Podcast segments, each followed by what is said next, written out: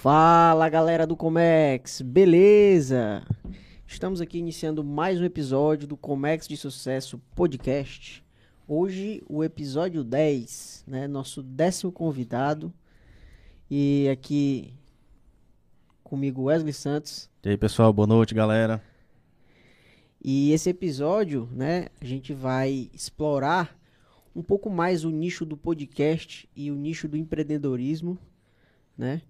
E eu vou passar a bola aqui pro nosso convidado, queria que ele se apresentasse e, e aí vocês vão entender aqui como é que vai rolar essa conversa. Boa noite, bom dia, boa tarde, né? Até que... Qualquer hora que você estiver assistindo. É, meu nome é Carlos Ernesto Holanda. É, eu sou um sofredor como vocês, né? Que montou um podcast. Mas é isso aí. Vida de empreendedor é assim, né? A gente. E o podcast, na verdade, para mim e para vocês, ele é um, uma atividade de, digamos, divertimento, né? Um, uma atividade extra, né? Porque não é o principal fonte de renda, até porque E tu tá nesse patamar ainda, né? é, tá longe, eu acho, ainda desse patamar aí, né? Tá, é, mira no flow para virar igual o flow, né? Primeiro no flow, é isso aí. É, então, assim, mas o objetivo é esse. O objetivo é a gente crescer sempre, né? Crescer e, e aí agradeço aí o convite de vocês para vir aqui contar um pouco da nossa história, né? E o pessoal entender um pouquinho aí, falar um pouco aí sobre a ideia do Dei Valor Podcast, sobre empreendedorismo, essa- bagagem de empreendedorismo tem um bastante isso aí. Já tô aí há muitos anos nisso aí. Tem muita história engraçada, inclusive aí. E aí, Tá, tá. essa- é, é, antes da gente começar, vou passar aqui logo o pessoal que dá o cacau, né? Os patrocinadores. É, tem que tem, Tem que que ter, não tem não? Tem, tem, tem. Pai, a gente tem alguns aqui. E eu reforço, eu reforço eles. A gente tem alguns aqui e tu bota aí 10 mil cada um. Entendeu? Vixe Maria, eita. Vai ganhar do Flow aí. É- se você quiser ser nosso patrocinador, você chama no direct, é barato, rapaz. Não é nem 10 mil, não, viu? Tá com promoção essa semana. Mas aqui falando, voltando aqui para os nossos patrocinadores, vamos falar do MD Studio. Né? O MD Studio é esse patrocinador que nos fornece toda essa estrutura. Você que tá ligado aí no, no Instagram, ontem eu postei uma. uma, uma é, fiz uma publicação mostrando aqui um pouco da estrutura do estúdio, mostrando aqui o que é que a gente pode oferecer, né? É, toda a estrutura para lives, produções musicais, né? Shows, eventos, se você precisar, é só entrar em contato com o MD Studio, vai estar na descrição do vídeo aí o link. E aí você, o Marcos vai lhe atender prontamente, só entrar em contato, né? Vai estar aí na descrição. Vamos falar aqui do Gaudisson. O Gaudisson é quem faz todas as nossas instalações elétricas, né? A questão de cabeamento, de som, né? Todo- toda a montagem quem faz é o Gaudisson, certo? Essa, essa estrutura que a gente tem aqui de montagem, quem faz é o Gaudisson. Instalações em gerais, né? O telefone dele também vai estar aí na descrição do vídeo, né? E o nosso próximo patrocinador é a Divino Sabor. Divino Sabor que você se deliciou ali fora com Ah, bom, viu? Depois Aprovou, me manda. aprovou ali, aprovou? Aprovei, aprovei.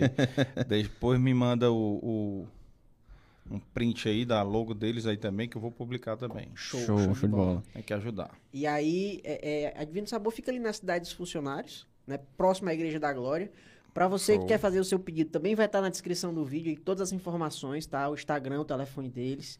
E aí, a gente vai passar aqui agora o vídeo institucional da Divino Sabor, pra você ter aí uma, uma palhinha aí do que tem por lá? É, vou pedir pro nosso produtor soltar o VT.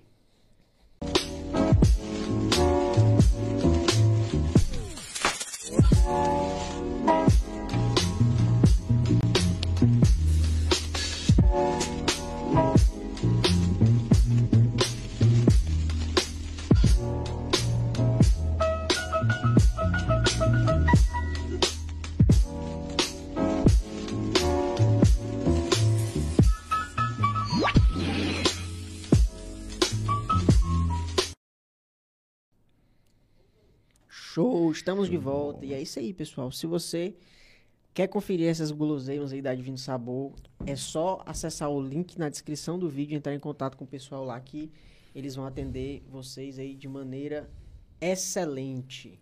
Show de bola. E lá, e lá é qualquer hora, viu? Lá, Qualquer hora, é, né? Tem, tem merenda, almoço, janta, tem tudo. Show de bola, show de bola. Nossa.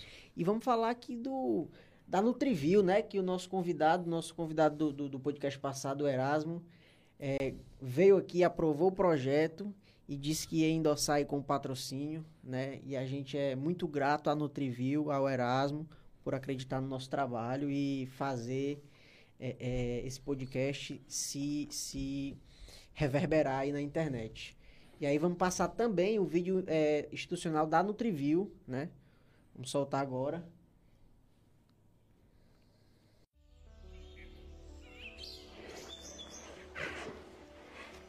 Eu nunca tive medo de trabalho, nunca tive medo de fazer nada.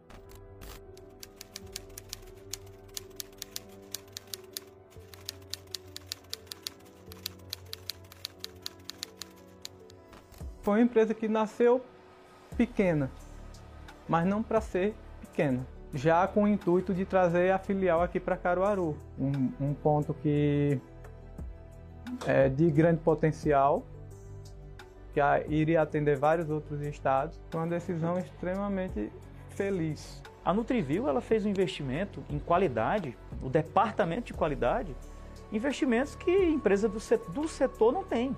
Então, assim, hoje em dia, é, uma empresa, para ela se tornar competitiva no mercado, ela tem que ter os controles de qualidade. E aí a Nutriview hoje foca nisso, tá? Hoje a gente tem as boas práticas de fabricação, que a gente chama de BPF, né? Que é a ápice do programa de qualidade, onde a gente envolve desde o gerente, desde o pessoal de compras, de vendas, diretor, gerência, até o pessoal do laboratório. Investimos em equipamentos em NIR, se leituras infravermelho, aqueles mesmo que fazem as análises labora- laboratoriais de sangue, análise em 15 segundos, coisa que demorava 3 horas para ser realizado, né?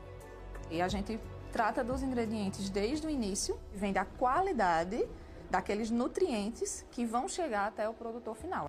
Tem um, laboratório próprio dentro da empresa, né? tem todo um checklist que a gente faz com nossos fornecedores, quando vai para a produção, quando sai da produção e agora a gente está com uma equipe de, de vendedores consultores.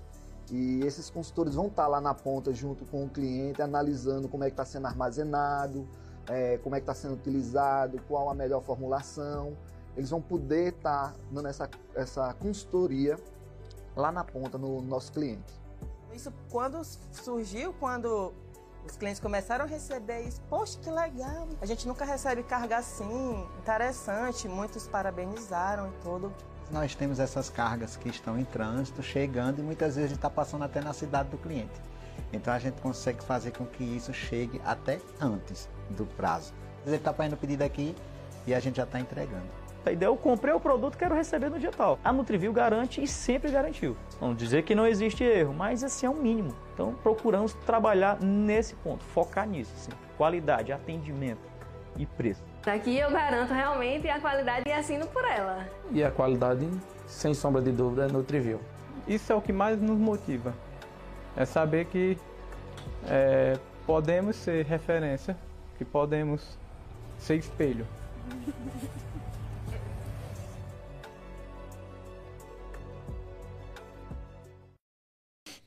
Estamos de volta e é isso aí, pessoal. Esse aí é o trabalho da Nutriview, né? Nutriview, nutrição animal. Que aí vocês, se quiserem conhecer um pouco mais do trabalho, o link também vai estar na descrição do site, das redes sociais, de tudo. Né? E aí você entra em contato lá, né? Para conhecer um pouco mais. Beleza? E aí vamos falar aqui do, do peixe do rapaz aqui, né? Dei Valor Podcast. E aí, como Isso foi aí. esse negócio, essa história aí? Rapaz, eu tenho, eu tenho uma curiosidade Hum. do, do- do nome. O que, o, por que esse nome? Dei valor? Tem algum significado pra ti? Rapaz, eu- esse nome foi engraçado porque não ia ser esse nome, né? Na verdade ia ser Rapadura. Rapadura? Rapadura Cast. Rapadura Podcast. Rapadura Podcast. Inclusive eu registrei o canal, tudo no YouTube e tal. Mas aí depois eu descobri que tem já um, um canal chamado Rapadura Cash, que é um canal de uma galera aqui do- de Fortaleza, de crítico de cinema. Entendi. Entendeu? E por que que ia ser Rapadura? Porque a rapadura, para mim, retrata um pouco a vida do empreendedor. Ela é doce, mas não é mole. Show, entendeu? bacana. Então ela tinha um, Um significado. um significado, entendeu? E aí, quando eu vi que, que tinha esse outro, eu, putz, vou ter que ir atrás de outro. Aí o Leonardo, que é meu amigo, meu parceiro, da É Mais Assessoria em Eventos, quem precisar aí de uma empresa para organização de eventos, aí já fazendo um, Um mechan, né? um Pode. aqui, entendeu? É, pode contratar, entrar aí nas redes sociais, é mais assessoria de eventos. E aí, cara, ele, eu conversando com ele, eu. Bicho, vamos pegar aí o dicionário cearês aí, vamos atrás. Aí pegava os nomes, começamos a letra A, né? Aí foi, foi pegando, foi pegando, aí quando chegou, os nomes não, não encaixavam, sabe? Aí, cara, eu tava no computador, não sei porquê, eu dei valor. Mas dei, dei valor ao podcast. O empresário falou a história dele, eu chego, porra, dei valor à sua história. Cara, pegou. Aí ficou, pegou. Pegou. Todo convidado fala, cara. Todo convidado fala. Que nome bacana. Entendeu? Não sei se você já viram as assinaturas, né? Que eles fazem no final, né? Mas todos eles fazem, remetem a alguma coisa, dei valor, tá aqui, não sei o que e tal. Então, assim, é, o nome foi meio por acaso e, e, acertei, e acertei na música, né? A gente aperreado porque tinha que mudar de nome para não ter problema com outro podcast e tudo. E graças a Deus deu certo. A logomarca também ficou muito top, que aí foi agência, né? Eu, eu- quando a gente escolheu o nome, é, a gente, eu comecei a no meu próprio Instagram eu pedi indicações de, de agências de publicidade, né, propaganda e tal, para poder selecionar a agência que iria é, cuidar, né, da, da, da conta. E eu me passaram, me indicaram umas seis, sete, eu, eu entrevistei cinco, tudo online, né? Sim. E aí escolhi uma, que foi a que mais se adequou à nossa necessidade, que se adequou à a, a, questão financeira também, né? Porque eu disse, ó, nós estamos partindo do negócio do zero. Isso aqui é um negócio para mim que eu não vou viver disso, por enquanto, né? Quem sabe no futuro. Mas é um, digamos que é um, é um, um, um hobby, talvez, vamos botar. E aí, é, ela to- topou também, ceder um pouco, tudo. E aí deu certo, e aí eu contratei eles para a logomarca. E o que, que eu quis na, na logomarca? O microfone. E aí eu mandei vários, a- várias artes de podcast para eles, né? Do, do Flow, do Podpah, Inteligência Limitada, Ticaracatica Cash. Mandei várias logos, né? O Papagaio Falante, né? E aí eles escolheram, digamos, de, de acordo com o que eu tinha passado, o briefing. Aí eles fizeram. E, e a letra também ficou muito bacana. Né? Eu achei que Ficou ficou, muito bom. muito legal. E aí, graças a Deus, surgiu o nome, ficou perfeito. Na hora que eu fiz, não, não me lembro se eu fiz alguma observação da linha, alguma coisa. Pouquíssima coisa do que eles criaram, eu alterei. Que aí é fazendo outro mechan, aí nove, comunicação. Então, quem precisar de uma agência de publicidade, propaganda, estão lá, tem tem vários clientes contratar. bons, é, clientes grandes, supermercados, entendeu? Então, fica a dica aí também, é muito legal. E aí, foi o nome, né? Aí tem muitas histórias aí. Mas fica à vontade aí, vocês perguntam. O que perguntar, curiosidade aí, a gente tá aí pra isso. Assim, é, é, como dizia o, o Matuto Cearês, vamos começar pelo começo, né? Vixe, aí vamos. Vamos eu, eu, eu, eu fiquei curioso por, por- pela questão do nome, né? Lucas, a gente- ele achou teu, teu podcast lá, falou, olha aí, Wesley, aqui o podcast aí e tal, né? Vamos entrar em contato com ele, mas será que o cara aceita, mas Rapaz, bora ver, né? Ninguém é concorrente, ninguém é nada, né? Porque a galera tem aquela mente, né? Se o cara é concorrente, é isso, é aquilo, outro, né? Cara, mesmo que fosse, eu veria. Veria, né? Só não batendo com o horário que foi quando entrou em contato comigo, né? Que aí eu disse, rapaz, o dia que ele sugeriu, acho que foi quarta-feira, não foi? Foi. Aí eu digo, rapaz, nesse dia eu já tenho um convidado. E o pior é que o convidado remarcou, né? Mas, é... Cara, eu, eu sou muito de ajudar os outros. Show. Entendeu? Independente...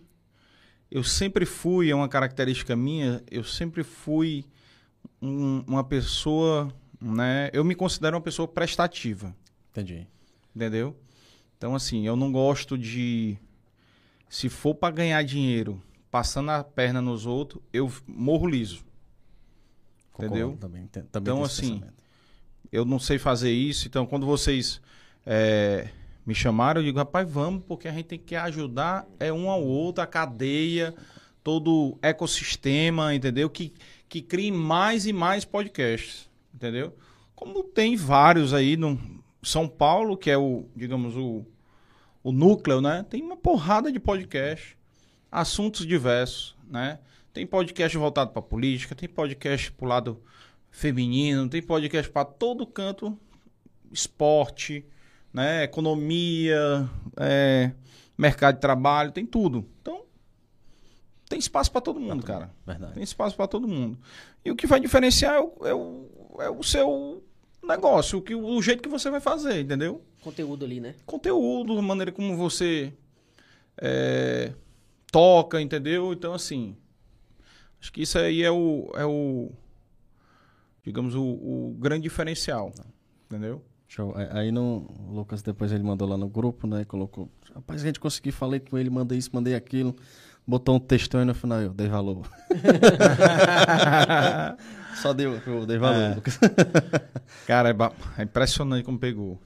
Tanto pegou que estão surgindo dois novos negócios disso, entendeu? Eu vi lá. doutor. É, que é o, o Estúdios Dei Valor, que é exatamente é, alugar para outras pessoas que queiram montar podcast sobre outros temas. Eu estou já conversando com, com o Primeu para ver se faz um de moda, que ele trabalha na área, entendeu? Então, assim, é, tem várias, vários setores, inclusive alugar o, podcast, o estúdio para quem quer dar aula online, fazer curso, entendeu? Também que é outra sugestão para vocês também, entendeu? Então, assim, tem N possibilidades que a gente pode fazer. E isso, co- comentando ali, ali fora, né? Com preço mais acessível, né? Porque o preço É. das estruturas são. Gigantes, é, preços altos, né? Então, assim, é, começar do começo que tu falou, né? Eu vou, posso começar da minha história com empreendedorismo e depois começar a história do podcast. Mas, assim, para te adiantar, quando eu comecei, eu queria alugar, não queria montar o estúdio.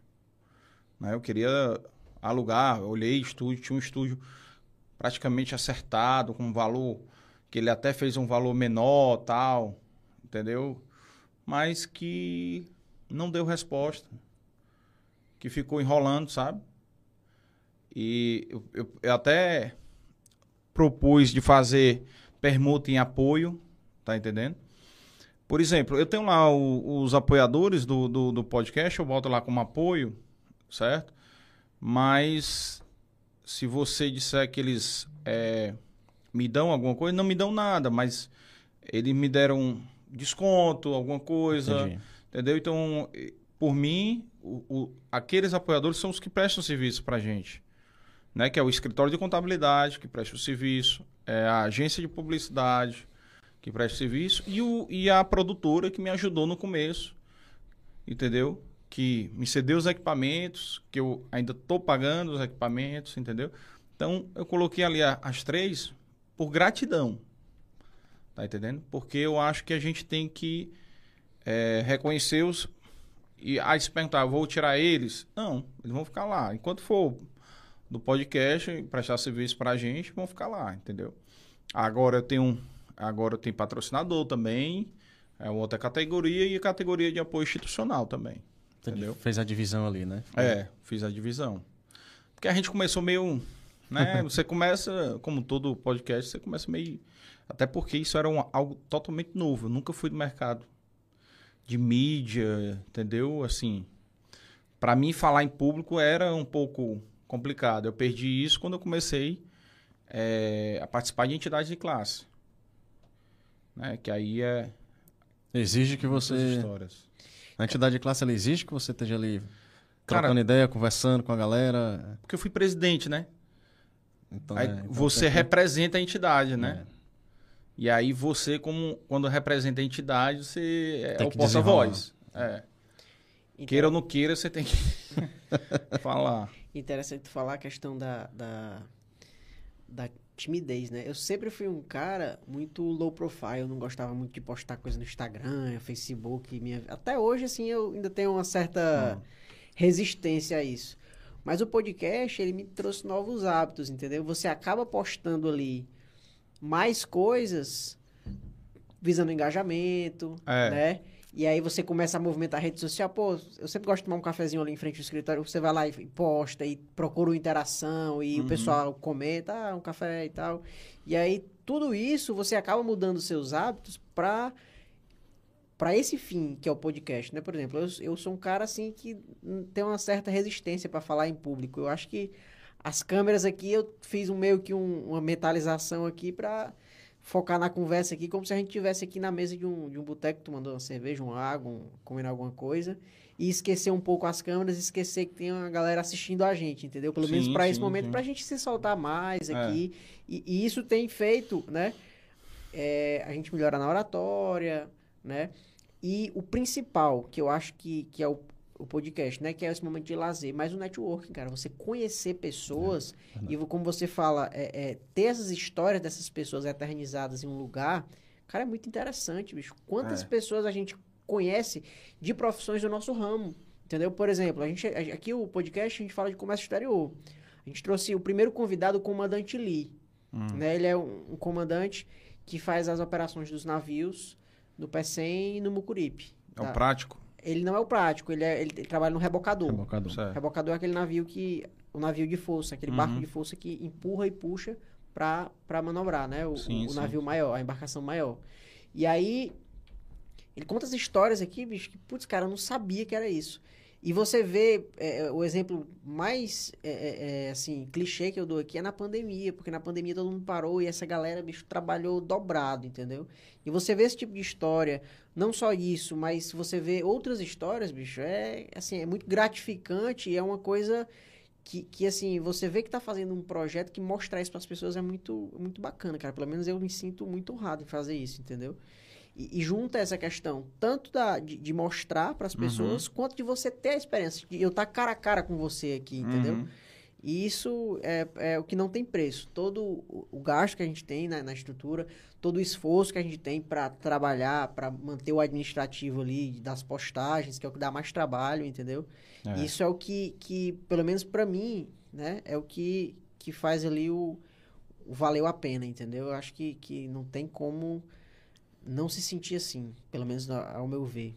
É, assim, tudo, nada na vida é fácil. Né? Às vezes, a- a- até um dos objetivos de contar a história dessa galera no, no Dei Valor é exatamente das pessoas perderem aquela visão de que aquele cara que é hoje é rico, bem sucedido, ele nasceu assim. Tá entendendo?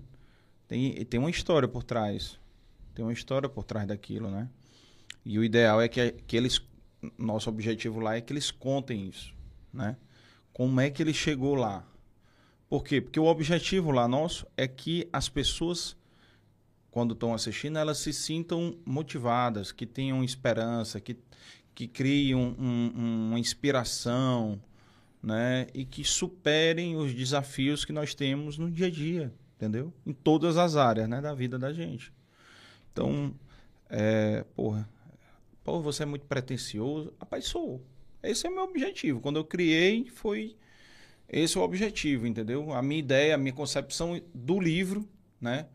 Que aí a gente pode aqui contar um pouco da história, né? Assim, eu contar um pouco da minha história para vocês entenderem aqui do, do- da parte do empreendedorismo, né? Eu sou filho de dois funcionários públicos, certo? Meu pai é médico e a minha mãe é bibliotecária. Minha mãe, meu pai trabalhou no estado, na prefeitura, tudo, como médico e além de consultório. E a minha mãe, ela foi bibliotecária do Banco Nordeste a vida toda. Então, assim, como é que. E meus irmãos? tudo funcionário público. Minhas cunhadas, funcionária pública. Tá entendendo? Só a minha irmã, que não é mais o, o meu cunhado, o marido dela é, é- é funcionário público e privado é médico, tem um hospital particular, tudo. Então, assim. Mas, basicamente, é, esse foi o meu habitat, né? Meu habitat. Então, a tendência era eu ser funcionário público, né? Tudo indicava, né? que- É, entendeu? A esperança, na verdade, a última esperança fui eu de ser médico, porque eu sou o mais novo de quatro filhos. A minha irmã, 10 anos mais velha do que eu, advogada. O meu irmão mais velho é engenheiro elétrico e é concursado da Anatel, fiscal da Anatel. E o meu outro irmão é do Banco Central, entendeu? Então, tudo concursado, também engenheiro, engenheiro de produção, né? E, e concursado. Ele teve experiência com empreendedorismo, não gostou e fez concurso para o Banco Central e, e ficou lá. É, e as minhas cunhadas também são concursadas, né? Uma do Ministério Público, da União, e a outra da Previdência Social, do INSS. Então, assim, o habitat todo para ser funcionário público, né? E tem aquela pressão também, né, Donaldo? É. Teve essa pressão da família pra. Não, teve a pressão para ser médico quando eu era adolescente, uma pressão muito leve, sabe? Não, nunca teve pressão pesada, não. O Mas. pessoal, o pessoal passa, ah, meu doutor, não sei o que, esse Não, negócio. né? cara, não, esse vai ser o médico da família. Rapaz, eu fazia o sinal da cruz, me benzia porque eu odiava biologia, química, tá entendendo? Não podia ver sangue. Então, assim, nunca me empolguei pra isso, não. Mas uma coisa que eu era doido era por dinheiro, pra ganhar dinheiro. tá entendendo? Era doido pra ganhar dinheiro. Tanto é que todas as oportunidades que eu tive na minha adolescência eu aproveitei de alguma maneira. Aí, aos 15 anos, mais ou menos, ah, tinha uma secretária lá da, da casa dos meus pais, que trabalhou lá muitos anos, até se aposentar, e depois que se aposentou, continuou lá, até a saúde dela não permite mais, a dona Maria. Meio que uma mãe para mim e para meus irmãos, é, porque os pais trabalhavam sempre fora, né? Então, tava o dia fora, quem cuidava da gente, basicamente. E ela fazia um pudim de chocolate muito bom. E a família todinha pedia para ela fazer, sabe? Minhas tias, os primos, tinha aniversário, alguma coisa na casa das minhas tias, elas pediam. E aí é o seguinte, o material, eu lembro demais, era, eu não me lembro aqui a quantidade de ovos, mas eu sei que eram duas latas de leite conden- condensado, leite moça, né? Uma lata daquelas pequenas de Nescau, Aí usava ovos, margarina, né? Açúcar, tal, alguma coisa assim e tal. E aí, as minhas tias, quando iam fazer, só deixavam a- as duas de leite moço e a lata de Nescau. O resto era minha mãe que bancava. Aí eu digo, rapaz, eu vou parar com esse negócio e vou ganhar dinheiro. Aí eu fiz os custos do pudim, na época, tal. Eu sei que o custo dava mais ou menos 5 reais. Aí eu digo, rapaz, vou vender esse bicho, eu acho que dá pra vender por uns 15. 15 reais, dá pra vender. Então, comecei a vender e comecei a vender. Diminuiu o número de pedidos, né? Porque antes era de graça. Agora pagando? Agora era pagando, entendeu? Mas, tipo assim, eu vi uma oportunidade e fui atrás. E também teve uma outra oportunidade na adolescência que era o meu pai tem um sítio em Pacuti. Desde 79 ele tem esse sítio. E ele gosta muito de planta, de jardim. Plantou muita, muitas flores, muitas árvores lá. E ele tem, tem uma produção ainda boa, muito boa, mas já foi maior, de flores tropicais. Entendeu? E aí a gente come, eu comecei a, pô, ele fazia, ele usava essas flores tropicais para decorar, né, para doar, para fazer decoração. As festas na casa dele ele usava, mas quando era festa na casa dos outros, os outros também pediam, ele dava, entendeu? E aí eu comecei a ver, porra, dá não, cara. Tem que vender, né? Vamos vender isso aí. E aí a gente começou a vender para cerimonialista. Entendeu? Para decorar casamentos. Porque se usa muito, né? Se usava muito. Hoje eu não sei se usa muito, mas se usava muito flores tropicais para decorar os casamentos, né? Helicônia, aquelas famílias da Helicônia, Panamá tal. E aí a gente começou a vender. Eu comecei a vender em floricultura, eu comecei a ir atrás, né? Eu ia. Nessa época eu era de menor, adolescente, então às vezes ia de bicicleta atrás, tudo. Então isso quando eu fui é, em 98, eu fui morar fora, né? Fiz intercâmbio fora, nos Estados Unidos, high school e tal. E quando eu voltei, eu voltei com 17 anos, perto de tirar a carteira, né? E aí você. Eu já aprendi a dirigir com 14, 14. né? Mas oficialmente eu não podia dirigir ainda, né? Só extraoficialmente. Entendeu? Aí, doido pra tirar a carteira, viciado, né? Todo menino de 17 é. anos, né? Já tá verminoso para querer dirigir, né? Aí, com 18 anos, tirei a carteira, fiz uns cartõezinhos. Eu pensei, rapaz. Você trabalha de táxi, né? Chofé de noiva. Eita. Minha mãe, na época, tinha um carro que era muito bom, na época, que era um Ômega. Não sei se tu lembra Isso. desse carro. Que era um da Chevrolet, tá? um Ômega GLS. Que era o mesmo que eu usava para entregar pudim. na casa dos tios. Aí. Ah, o detalhe do, do, do pudim, né? Era o custo 5 reais mais ou menos. Vendia aí, a 15. Vendia a 15. Era 10 em cada. Aí meus tios ficam brincando que era o negócio mais lucrativo do mundo, porque eu nunca repassava dinheiro para minha mãe. do material, né? E realmente eu repassei poucas vezes. Mas eu dava pra Dona Maria, um, um, acho que era dois ou era quatro reais por cada pudim que ela fazia. Pelo serviço. É. Ela não aceitava muitas vezes, eu também não achava ruim. não insistia, hein? É, não insistia não. Adolescente e tal. Cara, aí resumindo, ela lá, aí eu fiz esse negócio do chofé de noiva porque eu tava verminoso para dirigir o carro. Eu não tinha carro, o carro era o carro dela, né? Então. Era justificativa ali. Era uma justificativa. E, cara, naquela época, ganhava assim para você transportar a noiva, pegar ela no buffet, certo? No buffet não, pegar ela na, no igreja. salão, pra levar para a igreja e da igreja pro buffet. Cara, na época era coisa de 200, 300 reais. Porra, é como se fosse, eu acho que 2 mil reais hoje. Porque eu tô falando isso de 99. Entendeu? Então, grana, era uma grana boa para quem tem 18 mínimo, né? anos, cara. É. Era mais que o salário mínimo. Cara, era próximo ao salário mínimo. É. O salário mínimo perdeu muito valor, né, hoje. Mas na época era quase equivalente a um salário mínimo. Mas o salário mínimo perdeu muito valor, não sei como é que seria, mas vamos botar que fosse o salário mínimo 1.600 ou 1.100, né, que é hoje. Mas era mais, era mais. É, proporcionalmente falando, hoje eu, eu, acho que é mais um, esse serviço de, de chofer de noivo. Cara, fiz uns cartões. E vingou, vingou? Pegou cara, assim? Três noivos eu levei. três noivos. Rapaz, tinha noiva que dava vontade de fugir com ela. Por quê? Porque era linda, pô. Ah. Toda maquiada. entendeu?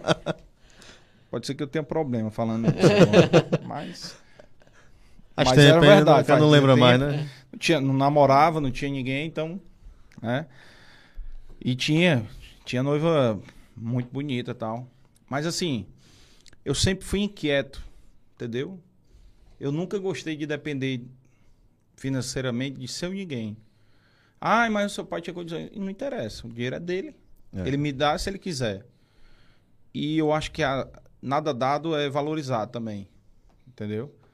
Então, eu acho que a gente suar para conseguir tem muito mais valor, mais satisfação pessoal e tudo mais.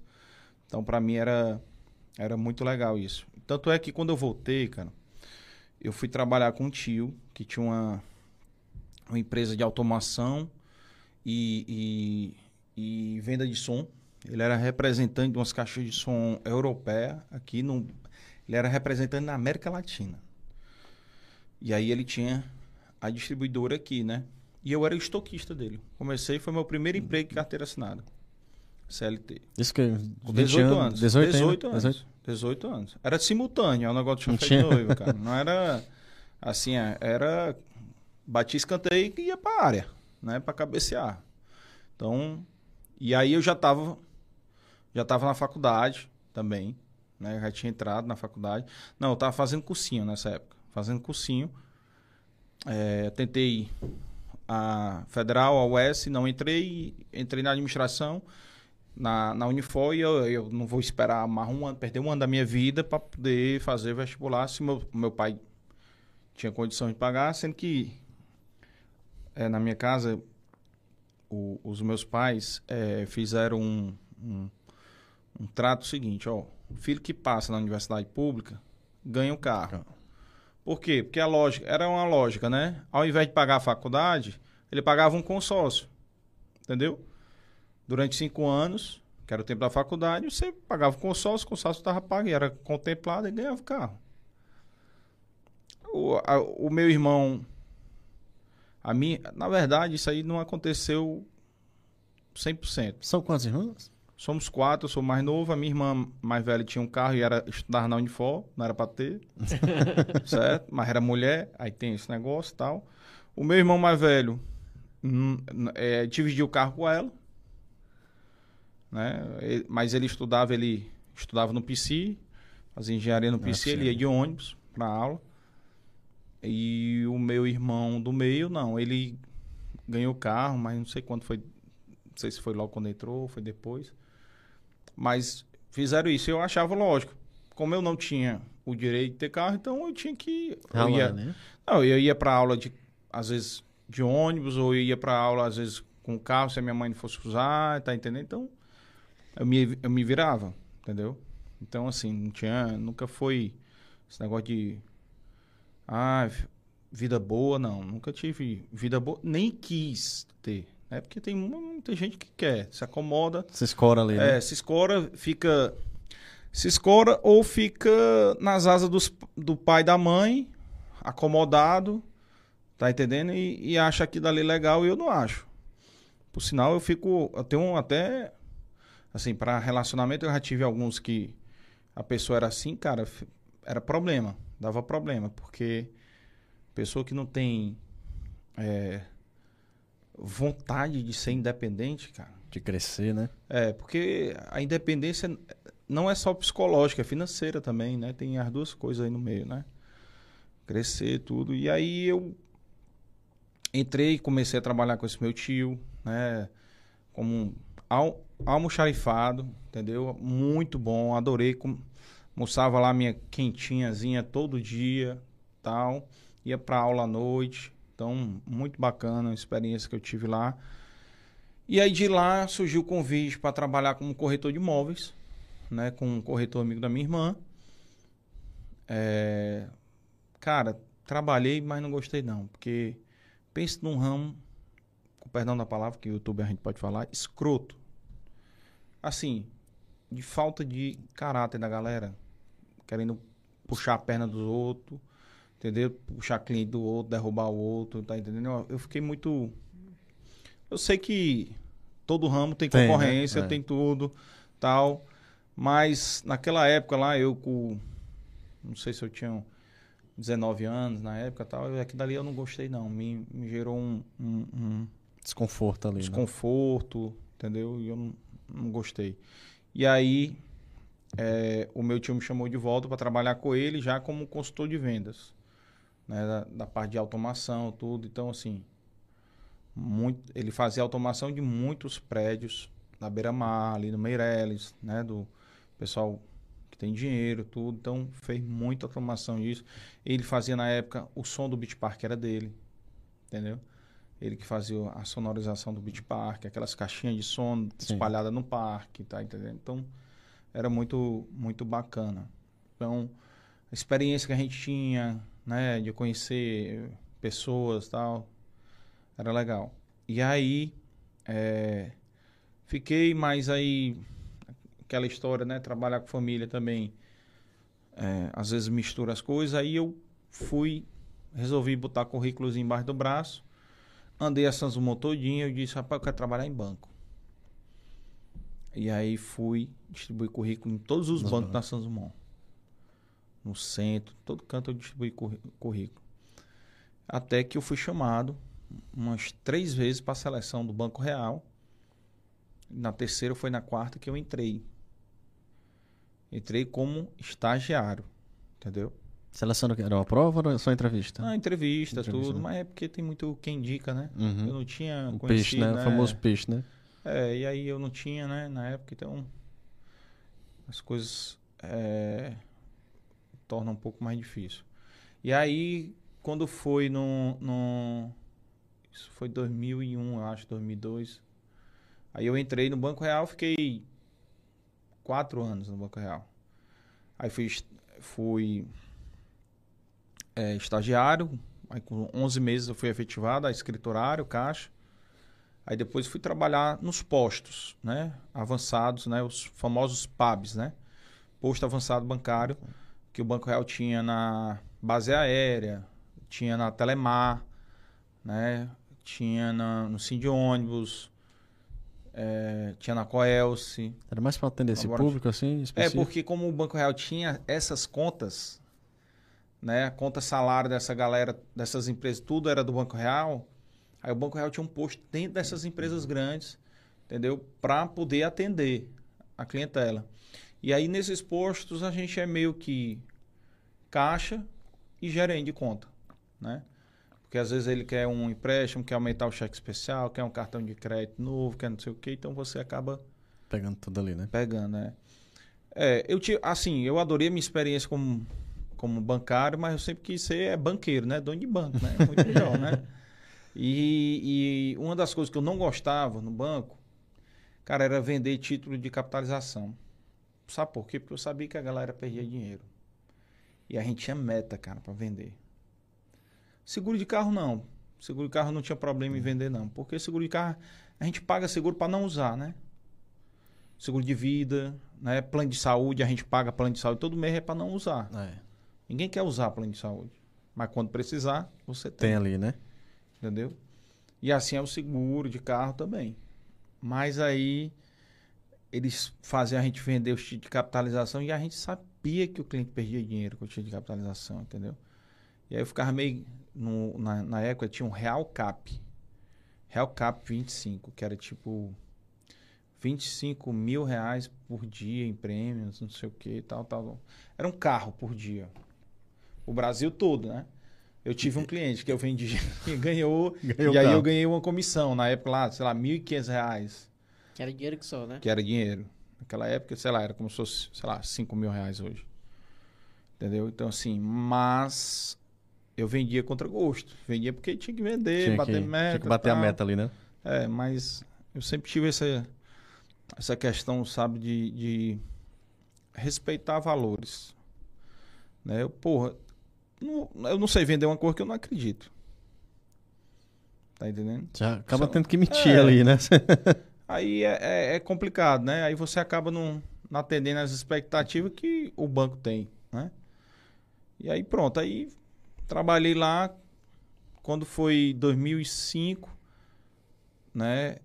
Eu fui para empresa familiar, que é uma empresa de ônibus, que é a Viação P em Maranguape, entendeu? Que é uma empresa que era do meu avô, eh, meu pai e tia, uma tia eram sócios junto com a minha avó, tal. E aí fiquei 16 anos lá, 5 anos como diretor executivo, tá? Mas ao mesmo tempo eu tinha outros negócios em paralelo, ia é, é, empreendendo, porque eu nunca quis ficar dependente também só de uma coisa, entendeu? E uma coisa que é uma empresa familiar que não era minha, né? Era do meu pai, com o tia, com, com a, avó- a mãe, entendeu? Então, assim, sempre quis ter essa independência, né? E aí eu montei em 2007 a minha empresa de consultoria que eu tenho até hoje. Né? Então, Que é consultoria de. na área de empresarial, né? Parte de finanças, né?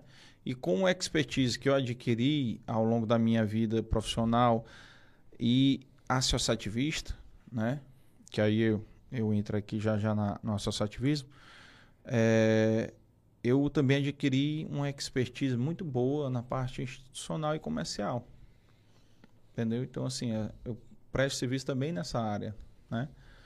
Então, é, quando foi em dois, 2000... Na época da faculdade, eu conheci a AGE em eventos que a AGE fez dentro da Unifor, certo? Trouxe palestrantes, né, dentro da Unifor, e, e eu conheci a AGE lá, que é a Associação de Jovens Empresários de Fortaleza. E aí, pô, eu gostei, participei de duas convenções estaduais de, de jovem empresário, que foi a de 2000 e 2001. Achei bacana tal. Mas aí depois eu me distanciei, trabalhando e tal. Quando foi em 2007, eu me reaproximei, final de 2007, da AGE, aí em eventos, não como associado ainda. Em 2008 eu me associei. Na época, na gestão, era a Carol Mello, a coordenadora geral, que é como se fosse presidente né, da AGE. E me apaixonei pelo associativismo, porque eu via que o associativismo era uma, é, era uma maneira de a gente mudar um, um pouco né, o, o, o ecossistema do empreendedorismo, né, o que, é que a gente poderia mudar. É uma, eu me apaixonei pela política associativista. Hoje eu tenho nojo da política partidária, mas a política associativista eu achei forma- formidável, entendeu? E aí e aí foi onde a gente começa a conhecer essa galera, né? Você começa a conhecer esses empresários, né? Trazer para almoço, tudo. É, em 2008 eu conheci, me associei, em 2009 eu já comecei a participar da coordenação como gerente de projeto. Em 2010 eu fui coordenador adjunto, que era um coordenador numa área específica, coordenador de integração do em 2009 era o João Rafael, coordenador geral, em 2010 o, o Alan da da o Alan da Ferrovia, certo? E em 2011 eu fui em do, no final de 2010 eu fui eleito coordenador geral. Isso, final de 2010. Aí eu assumi em 2011. Tem toda, Certo? tem toda uma trajetória aí, né? É, e a AGE ela tem uma diferença do associativismo em geral, que é o seguinte: o mandato é só um ano, sem reeleição. Então, meu amigo, faça chuva, faça sol, você só Você tem um ano para você entregar o que você quer entregar na sua gestão, entendeu?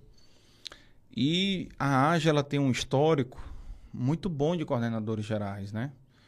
É, porra, eu sabia decorar tudinho, mas eu posso até tentar aqui relembrar. O primeiro, em 89, foi o Carlos Fugita, da construtora Fugita, certo? Que o filho dele foi coordenador geral em 2019, 30 anos 30 anos depois, depois, né? entendeu? É legal isso, né? Bacana. O cara foi primeiro coordenador e 30 anos depois o filho O foi filho. coordenador.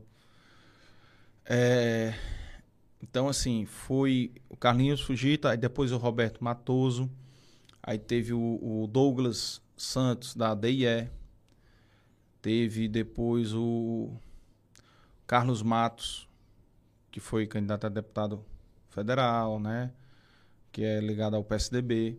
Aí depois teve o, o Marcos Tavares, a Indira Guimarães, a Aline Teles, o Fred Pinho, da 800 Altos. Aí depois do Fred foi.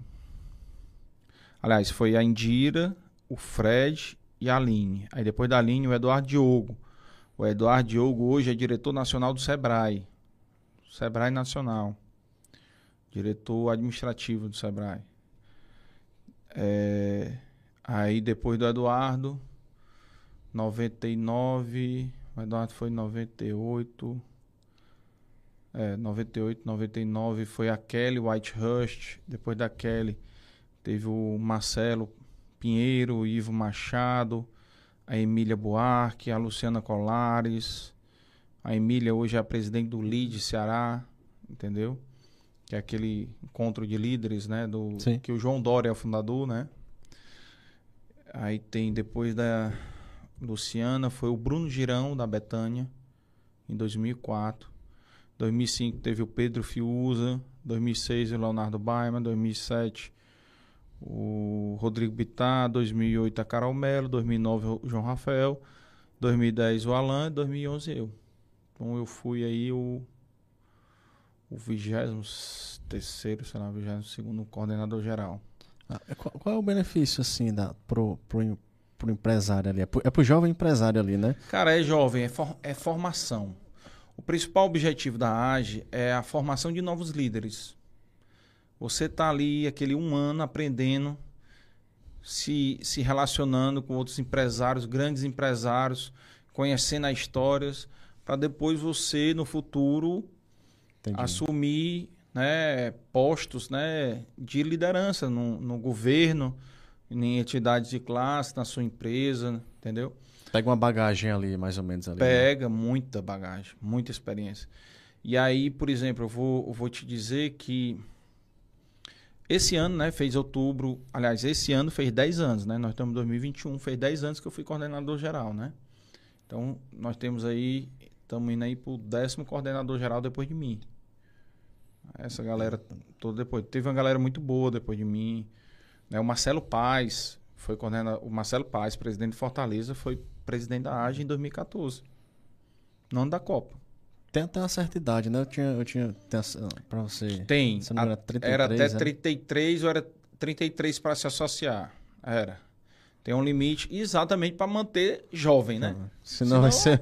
vai ficar que nem todas as outras entidades aí que tem gente aí que tá há 20 anos na entidade, entendeu? Então, o diferencial da AGE é esse, né? Você manter né, a essência, né? Sim. E aí, esse, essa questão da AGE ajudou muito. E ela me deu uma exposição para outras entidades, né? Tanto é que eu fui convidado na época que eu estava na AGE, não era nem presidente ainda, eu fui convidado para ser conselheiro do CRA. né? eu sou administrador de formação, registrado no CRA, e fui conselheiro do CRA durante quatro anos, 2000 e...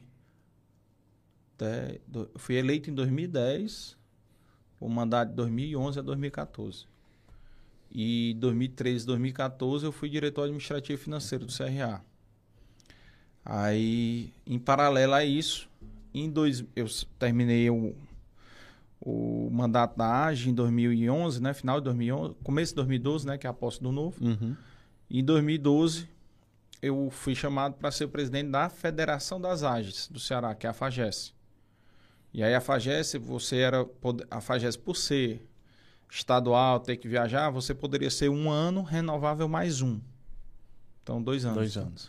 Então, eu fui dois anos. Eu fui 2012 e 2013. Certo?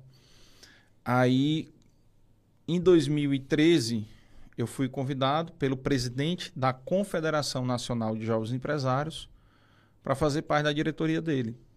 E aí eu fui diretor de Relações Institucionais, da CONAGE, que é a Confederação Nacional de Jovens Empresários. Então, assim, mais outra entidade, mais outra disposição, mais em- empresário conhecendo Mais nacionalmente, network, mais network, entendeu? E, e mantendo sempre os mesmos valores, né? Porque, assim, Pro, pro, pro, pra quem, pro jovem que tá começando agora, então, o seu business ali, é interessante ele, ele se associar, ele... é, Com só- certeza. Tem que se associar, como é a participação? O que é se associar? É, você tem que pagar alguma coisa? É só... Não, pago uma mensalidade, entendeu? Mas é, vale muito a pena pelo aprendizado, pelo network que ele vai que ele vai ter, o, aprendizado principalmente. Principal, né? Até Entendeu? hoje tu é associado, né? Não, porque quando você é presidente, você é meio que jubilado, entendeu? Você entra pro conselho, eu faço parte do conselho, Entendi. entendeu? Você pode continuar associado. Agora, tem ex-associados que nem foram presidentes, mas que hoje são pessoas notórias na sociedade, como o Patriolino Dias de Souza, entendeu? Que é dono da Dias de Souza, entendeu? Então, assim, é, tem muita gente bacana aí, entendeu? Em posições estratégicas, né? Aí, líderes nas suas respectivas áreas. E, e me surgiu a curiosidade, assim, o que é que você. Qual o pré-requisito para se, se candidatar ali a uma associação? assim? Não, para você entrar na entidade, é, você basicamente precisa ser empresário, ter o seu negócio, ou estar na linha de sucessão. Né? Porque como é de empresários, né? Ah, qual negócio? Precisa ser um- uma grande empresa? Não, qualquer negócio. Qualquer CNPJ. Entendeu? Você pode se associar. E aí lá você vai fazer o seu aprendizado. Entendeu? Aí é- são promovidos. eventos mensais, ou a cada pode ser que tenha mais de um almoço, né? Na época eram os almoços empresariais, a gente tinha praticamente toda semana. Tinha um almoço empresarial com algum empresário, entendeu? Então, assim, nessa né, experiência que eu conheci a história de muitos empresários, que aí vai surgir, né, a questão da ideia em 2012 também, em paralelo à FAGES, eu fui chamado pela Nicole Barbosa para fazer parte da diretoria dela no SIC, no Centro Industrial do Ceará, que é uma entidade ligada lá ao FIEC. Funciona lá, é independente, mas que, que, na verdade, a FIEC nasceu dela, porque o SIC tem mais de 100 anos. E a FIEC tem 60, 70 anos, sei lá. Entendeu? Então, assim, é, eu fui convidado para. Por quê? Porque ela viu meu trabalho na AGE, né, na, dentro da FAGES, e aí gostou. E aí eu fui dois anos a gestão dela e mais dois anos da, da gestão do Zezinho. Aí, 2015, foi até 2015. 2012, do, 2013 a dela, 2014, 2015 a dele. Então foi esse tempo aí que, em paralelo a isso, trabalhando, viu? Então é, as entidades era extra, extra. né? Era o, era o trabalho que você tinha, era o, na- no horário do almoço, você ia para os eventos, ou à noite, tá entendendo? Que você ia, participava dos eventos, solenidades, né? Que sempre tinha muito isso também. Então, era, é, era muito bacana porque você conhecia muita gente num, num horário fora do expediente, entendeu? Então, é, era bem interessante. Às vezes tinha as missões, né? Eu, por exemplo, eh, participei da missão internacional na gestão de 2009, que foi para Marrocos e França, entendeu? E participei do meu ano, que foi 2011. Que eu, a, a minha missão do meu ano foi uma missão eh, que eu quis eh, focar na Copa do Mundo. Por quê? Porque Copa do Mundo já eh, Fortaleza já tinha sido escolhido, Brasil tinha sido escolhido como sede, Fortaleza já tinha sido escolhido. E aí o que que eu pensei? Vamos fazer uma missão para visitar a Alemanha, para ver quais as políticas públicas implementadas para a Copa de 2006 lá e o legado delas quatro anos depois, entendeu? Massa, viu? Bacana. Com quatro não, cinco anos depois. Né? A Copa tinha sido em 2006, aí f- foi 2011. Então, qual é o legado que a Copa do Mundo deixou? Né? Economicamente, estrutura, tudo isso. A gente sabe que vem muito investimento, né? Mas aí a reversão disso é que é Isso, meio- saber exatamente, até para É o era pós ali, né? É, qual era a minha intenção? Era saber, ó, isso aqui faz, investe nisso aqui, que isso aqui é bom, isso aqui não. Tá entendendo? Então, a intenção era que a gente fizesse isso. Tanto é que eu convidei, rapaz, na época, eu, assim, não a gente já tem, né? Em muita coisa, né? Então a gente é meio audacioso, né? Com algumas coisas. Bicho, eu taquei o pau em fazer ofício, eu peguei a secretária lá da AGE, eu digo, meu filho, vamos fazer o seguinte. Pegue o nome de todos os presidentes estaduais de Federação das Indústrias, Federação do Comércio, CDLs, assembleias, câmaras. Assembleia e câmaras eu peguei dos estados que iam receber os jogos, né? Aí, governadores, certo? Governadores, eu acho que eu botei todos os governadores. Aí, peguei e fiz ofício convidando todos para ir para a missão. Ah, até a Dilma, que era presidente na época, eu convidei. Presidente do Congresso, Senado, Câmara, eu convidei, sabe? Rapaz, E a resposta? qual foi? muitos responderam. Muitos responderam. A Dilma até hoje não me respondeu. Mas eu soube, rapaz, me disseram, né?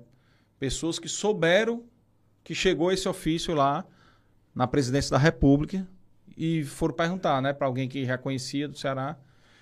Aí eu, um, um, um, amigo meu, né, um conhecido meu, veio rapaz, tu mandou ofício convidando a Dilma? Convidei, pô. Qual o Custa nada, né? É para ela saber que a gente existe e que, que a gente vai fazer essa missão.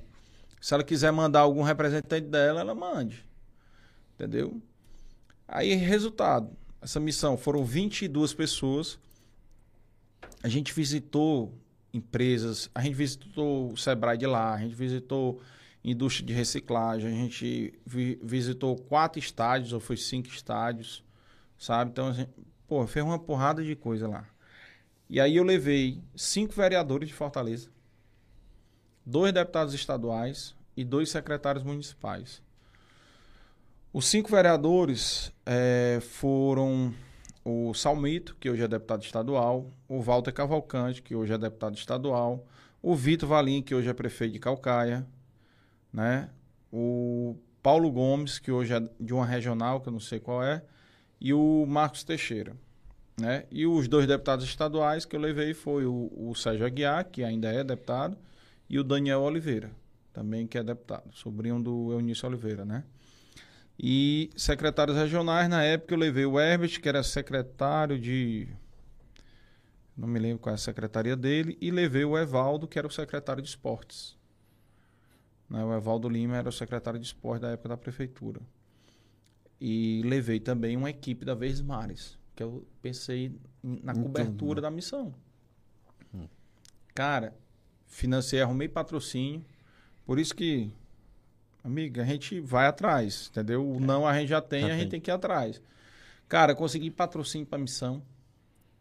Consegui é, patrocínio para financiar a equipe da Verdes Mares. Passagem, hospedagem. Né? A alimentação ficou por conta deles. Mas eu consegui a passagem e a hospedagem. Né? Contratei uma agência para me ajudar na organização, né? Na época. E a gente, a gente foi. Eles fizeram. O Paulo César Noronha era o repórter, né? Que foi com a gente. E o Marlon, Carlos Marlon, que até hoje ainda está lá, que era o, o câmera. E gravaram a missão toda. Isso, a missão foi em outubro. Foram 15 dias em outubro, certo?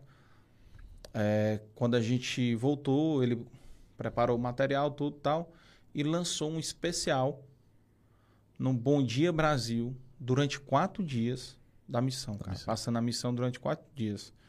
E quando eles passaram esse especial, foi no dia 19, 20, 21, 22 de dezembro de 2019, 2011, quer dizer. Né? Dois meses depois que a gente voltou, né? Mais ou menos. E aí ele passou esse especial. Aí no especial, no especial ele convidava, é, convidava, ele convidou o Ferrus, que na época era o secretário da Copa, convidou o comandante da, a gente visitou a polícia, sabe, lá em, em Berlim. Então a gente visitou, não, em Munique, Munique a gente visitou. Foram quatro cidades na Alemanha. Foi Berlim, Frankfurt, Munique e Stuttgart. Certo? As quatro foram cidades sedes na Copa. E a gente visitou, visitou as quatro. E em cada cidade a gente visitava um, dois, três cantos diferentes, entendeu? Não repeti. A única coisa que a gente repetia mais, mesmo era estádio, Estádio, né? né?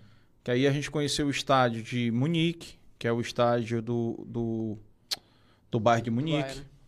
A gente conheceu o estádio do Stuttgart, né? Que é, um, é uma arena é patrocinada da Mercedes, né? Conhecemos o, o- em Frankfurt, fizeram uma visita extra para o estádio, mas estava fechado. E a gente conheceu também Frankfurt, Stuttgart, Berlim. Berlim a gente conheceu também, o estádio lá de Berlim, o estádio olímpico, que era, pô, estádio que o, pra tu ter uma ideia, o Hitler abriu as Olimpíadas, né, de Berlim lá no estádio, que é o estádio do Hertha Berlim, né, que é onde o Hertha Berlim joga. Então a gente visitou esses três na Alemanha e visitamos o estádio que a gente fez uma conexão na Espanha, que era uma conexão de tipo oito horas de conexão, e a gente pegou um metrô e fomos lá para o Santiago Bernabéu. Visitamos o estádio do Real Madrid, entendeu? Então, assim, foi muito rico, muito interessante para eles conhecerem, verem a estrutura. E o Marcelo Paz esteve lá no Dei Valor Podcast e ele falou da importância da missão para ele hoje como presidente do Fortaleza. Entendeu? Então, assim, você vê que Contribuiu ali. muito, contribui. né? Cara, tudo que a gente faz hoje aqui, a gente colhe lá na frente. Verdade. Liga os pontos, né? Que a gente chamou lá de ligar os pontos. Então, tudo que a gente está plantando hoje, a gente vai colher. Entendeu? Às vezes não é o tempo que a gente quer. Às vezes a gente tem uma pressa, né? Tudo. Que é natural do ser humano e tal. Mas a gente colhe, entendeu? Então, assim, ele colheu muita coisa. Porque ele saiu da AGE, o Marcelo Paes, em 2014. No final de 2014, ele já saiu para entrar na diretoria do Fortaleza. Na época do, do Jorge Mota. Entendeu? Ele já foi o diretor de futebol. Então, ele saiu da AGE, acabou a gestão dele já dentro da diretoria do Fortaleza. Ele foi diretor de fute- de futebol e depois foi vice-presidente do, do Eduardo Girão. Desculpa. Do Eduardo Girão. Entendeu? E aí o Eduardo Girão depois renunciou, né? Sim. Porque foi se candidatar tal, também tinha as questões dele pessoais, tudo. E aí o, o Marcelo assumiu o Fortaleza, entendeu? Então, assim, muita coisa, assim, ele, ele fala, muita coisa que ele aprendeu na AGE, ele pratica no Fortaleza. Aplicou ali, né? Não, É. Aplica, né, na verdade. É, pra você ver como a AGE tem um poder grande, né? Tem, realmente tem. Então, muita gente aí, os nomes que eu falei aí, vocês com certeza já ouviram falar em muitos, né? Sim, certeza. A Aline Teles era o grupo Ipioca, né? Grupo Teles, né? O pai, de- o pai dela foi era o, o pai dela é o Everard Teles, né, que vendeu, né, a Ipioca para aquele grupo de fora, tudo, mas ele, eles ainda são muito fortes em outras áreas, na água, na trágua, né? E, e tem gado, tem fazenda, tem Tocantins, tem, porra, tem um- muita coisa. Então já, já, já fica aí até a dica aí pra, pra quem tá empreendendo aí, que é novo ainda, né? Antes dos 33, É. já pra colar aí na Cara, pra- qualquer entidade de classe que ele possa julgar, né? Porque aqui, como a gente tá falando pro YouTube aqui, qualquer canto do mundo o cara pode estar vendo. Então é se envolver. Entendeu? Pra aprender. E Pegar quanto mais novo, melhor. Eu Quanto mais novo, melhor. E, eu vou te dizer, cara, essa questão do networking, eu acho que é o mais importante que você pode aproveitar desse tipo de, de, de, de, vou dizer, chamar de evento, né? Esse tipo de, de fase que você vive, né? Porque é, é, eu tive também uma experiência é, de viajar, fazer um curso de inglês nos Estados Unidos, né? E você volta com a mentalidade, cara. Foram só 15 dias, Uhum. né? 17 dias, na verdade, um intensivo. Uhum. E aí foi meio que curso e viagem, né? E aí você volta com uma mentalidade, cara, totalmente diferente. É. Porque você conhece pessoas, você conhece a cultura das pessoas é, é, do outro lado do mundo que você nunca imagina que aquilo acontece. E é meio que como você. É o, é o famoso clichê de sair fora da. é, De, de visualizar fora da caixa. Né? Quando você enxerga aquela situação ali de outro ângulo, cara, eu posso melhorar aqui, eu posso fazer isso aqui. Ou aquela ideia que eu vi lá se encaixa perfeitamente aqui. Né? Então, você ter essa questão do networking, das histórias das pessoas, se aproveitar daquilo pro seu cotidiano, cara, eu acho que é, é assim, é o que, que, que faz a transformação da gente como pessoa e como profissional. Eu acho que não tem, não tem, não tem outra coisa que, que agregue mais na gente do que aprender com exemplos, né? O livro tá ali, a experiência Total. do YouTube tá ali, a, Total. a, a como é que eu posso dizer? Outras, outras formas de se vivenciar aquelas experiências existem, mas o, o pele ali, o tá ali no lugar é, cara, totalmente. Assim, não tem como comparar. Não tem como comparar. Eu acho que isso, você, tu, tu fala assim, quando tá o presencial ali, existe muita questão da confiança, né? Que você. É diferente, você tá assistindo a pessoa, outra coisa você tá aqui, ó, no tete a tete, você sabe quem é o cara. É. Você pega mais confiança, você tem mais. ah, o cara pode te passar mais credibilidade. E, e puxando esse gancho pro podcast, né? As, as. Falei no começo, até no off ali, vendo a questão das. Das possibilidades dos podcasts, de como fazer, né? Uhum. Opa, rapaz, chegou um divino sabor aí pra aí, gente, cara, viu? Rapaz, teve um comentário aqui, ó. Que eu gostei do comentário, viu? Tá faltando a Heineken aqui na na mesa. Opa, rapaz. Vamos já pedir um Pediu, Zé pediu o Zé aqui, pediu o Zé. Aqui, Tu tem Zé Delivery aí? Pode Tem, pedir aqui que eu gente pede já aqui. dou maior valor a Heineken. E aqui não tem, como é sexta-feira, Não tem hora não pra sair. É até. Eita, rapaz. É porque aqui é porque já, já a gente já comeu lá Ah, fora, né? já Já, detonamos, já. já É. detonamos, já, Aí né? vamos deixar aqui É, pra... deixar deixa aqui aí, no- deixa aí, deixa aí pra. Tem, né? Pode pedir aí que uma Heinekenzinha cai Me bem. presta só teu carregador aí que eu vou. Na hora. Por favor, cara. Descarregador Cara, assim, é, a gente falando assim da, da, da- da- dessas experiências, e aí esses sete anos que eu tive envolvido com essas entidades de classe, ó, AGE, FAGES, CONAGE, SIC e CRA, cinco entidades diferentes, em sete anos, algumas delas simultaneamente, né? Duas, às vezes três entidades ao mesmo tempo. É, porque teve uma época que eu estava no CRA, na FAGES e no SIC, entendeu? Mas assim, o, interessante foi exatamente conhecer tantos empresários, tantas histórias de superação, sabe? E foi daí que em 2012, eu conversando com a Nicole, que era presidente do SIC, conversando com ela, eu disse, Nicole, porra, que tanta história bacana, como é que a gente faz?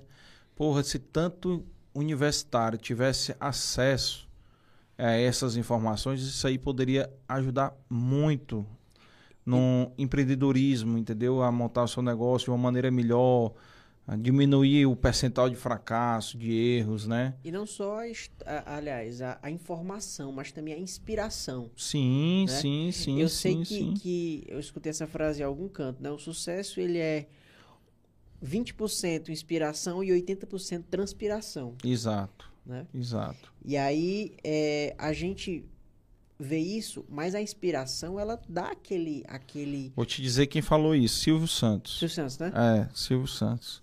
Tem uma, um, um, um, um, um Rios dele que viralizou falando isso aí. Eu, eu acho que eu tenho salvo depois, mas é, é exatamente isso aí. É, é- ele fala, eu acho que até 10% É. inspiração e 90% transpiração. Aí ele abre o paletó dele todo suado. suado. Tá entendendo? Fazendo essa associação. Mas é isso aí mesmo. E, e assim, a gente hoje, com o digital, a gente tem chance de alcançar muito mais pessoas do que antes, porque antes você, para escutar a história de, um- de uma personalidade, por exemplo, vou dar aqui um exemplo do Beto Studas, por exemplo, né? Que é referência no Ceará.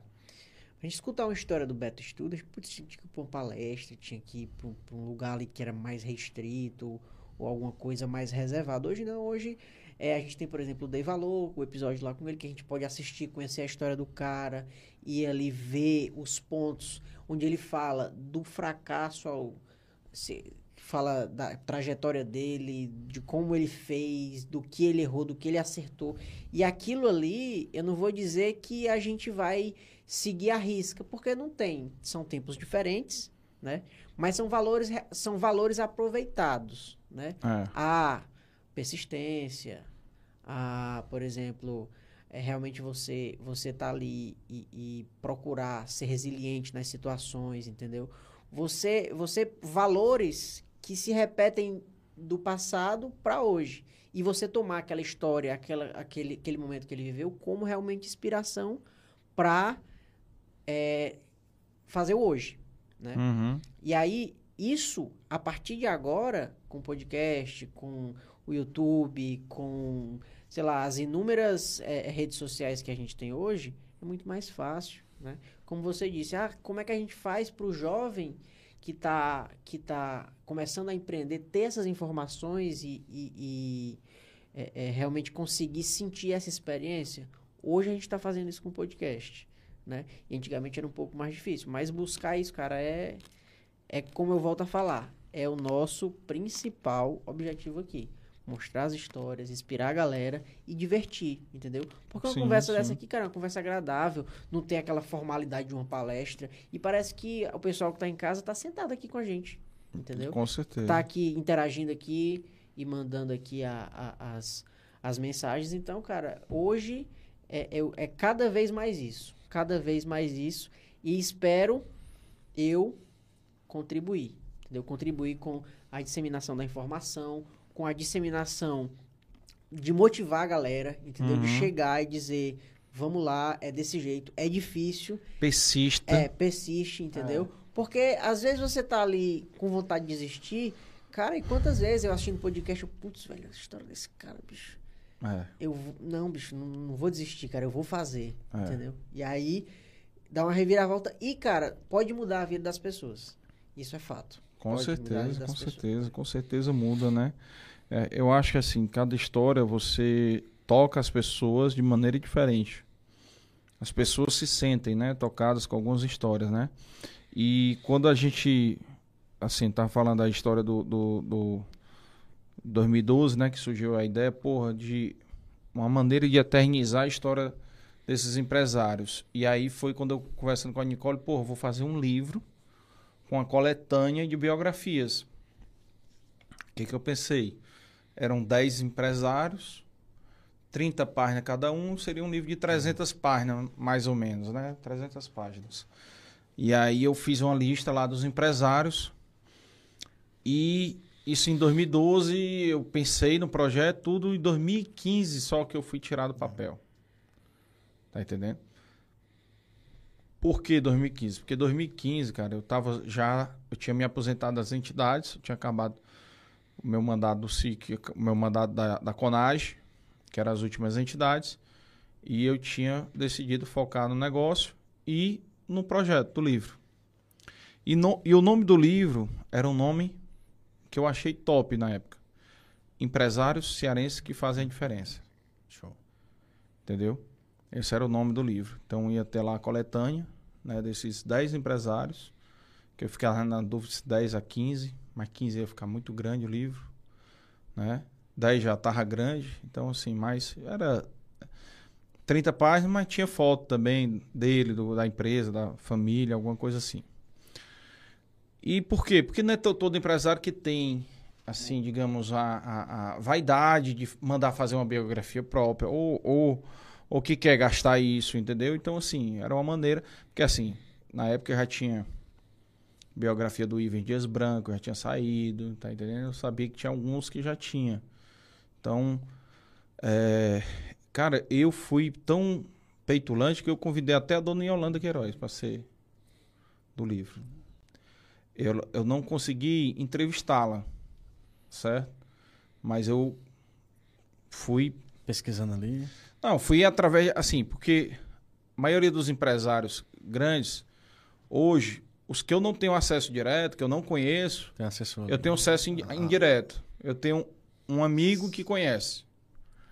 Tá entendendo? Então, na época, eu fui através de alguém que conhecia. Eu nunca falei com ela, na verdade, mas eu falei com a secretária dela. E a secretária dela falou com ela e ela mandou me deixar uns livros sobre o grupo Edson Queiroz. Ela me deu, eu tenho esses livros até hoje, entendeu? Né? E infelizmente ela já se foi, mas é, Dona Yolanda também seria um grande exemplo, né, para estar no livro, entendeu? Só te, te interrompendo um pouco. A ideia era tu escrever as 30 páginas ou, ou a pessoa já mandaria o material pronto? Não, eu, Isso eu, aí. eu, com a, com a ajuda de jornalistas. Eu tinha duas jornalistas que trabalhavam comigo na época, no projeto, é, que me ajudavam, iam me ajudar, né, a escrever tudo, entendeu? Assim, elas iam escrever, elas iam escrever, na verdade, elas faziam um resumo da entrevista, elas iam comigo para a entrevista e depois eu ia colocar do meu jeito, entendeu? Porque é diferente, um jornalista não tem a mesma visão de um empreendedor, entendeu? Então tem detalhes que que eles não teriam, talvez, digamos, esse, esse Tu queria deixar com um pouco Feeling. mais da tua cara ali, Entendeu? um pouco mais do teu, do teu jeito de escrever. um pouco mais da minha experiência como empreendedor ali, como associativista, de ver as coisas como eu via na época, entendeu? Então, assim, tinha esse interesse, né? E aí, cara, eu fui muito peitulante. Fiz uma lista de gente bam, bam, bam, e fui atrás e entrevistei. Entrevistei José Carlos Pontes, da Marquise, entrevistei Fernando Cirino, que era da Dura Metal, né? ex-presidente da FIEC. Entrevistei o Roberto Macedo, né, do grupo J Macedo, entendeu? Entrevistei a Ana Lúcia Mota da Cerbrais, entrevistei eram, foram 10 pessoas. O Honório Pinheiro do Pinheiro Supermercado, Freitas Cordeiros, entendeu? Então, assim, foram muitas pessoas. O Gerardo Albuquerque, do Center Box, tem uma história de vida fenomenal, certo? E aí, cara, o que, que aconteceu? Teve aquela crise da Dilma em 2015, e aí eu tive que focar para a empresa e deixei o projeto de stand-by. E aí na empresa eu fiquei como executivo durante cinco anos, e aí eu não tinha tempo para tocar, tocar. o projeto, entendeu? E aí eu saí da empresa em 2000, agora em julho desse ano. E aí quando eu tava de férias com meus filhos em Jericoacoara, surgiu do nada a ideia de, porra, vou eu já tava encucado, né, de Retomar, que né? queria retomar porque, porra, eu entrevistei os caras e não dei retorno, tá entendendo? Assim, não entreguei o que eu prometi e isso aí me incomodava, né? E aí eu, porra, em Jericoacoara com meus filhos, só eu e eles dois. Caralho, vou transformar o livro em podcast. Porque eu, na pandemia eu só assistia podcast. Entendeu? Não assisto mais TV aberta. Cara, Também só não, cara. assisto TV aberta, Jogo do Leão. Entendeu? Mais nada. Mais nada. Não assisto mais nada. Jornal, novela. Não assisto mais nada. Isso deve fazer, cara, um, um ano, pelo menos, mais ou menos isso, que eu não assisto mais TV aberta. Entendeu? E até porque os jornais são muito políticos. Tendencioso, né? É, não, e só falam política. É, querem Só tacar desgraça, o pau né? em, em política. Aí eu, cara. Dá pra mim não. Vou assistir os podcasts aí que eu acho que eu agrego muito mais coisa. Informação, experiência, entendeu?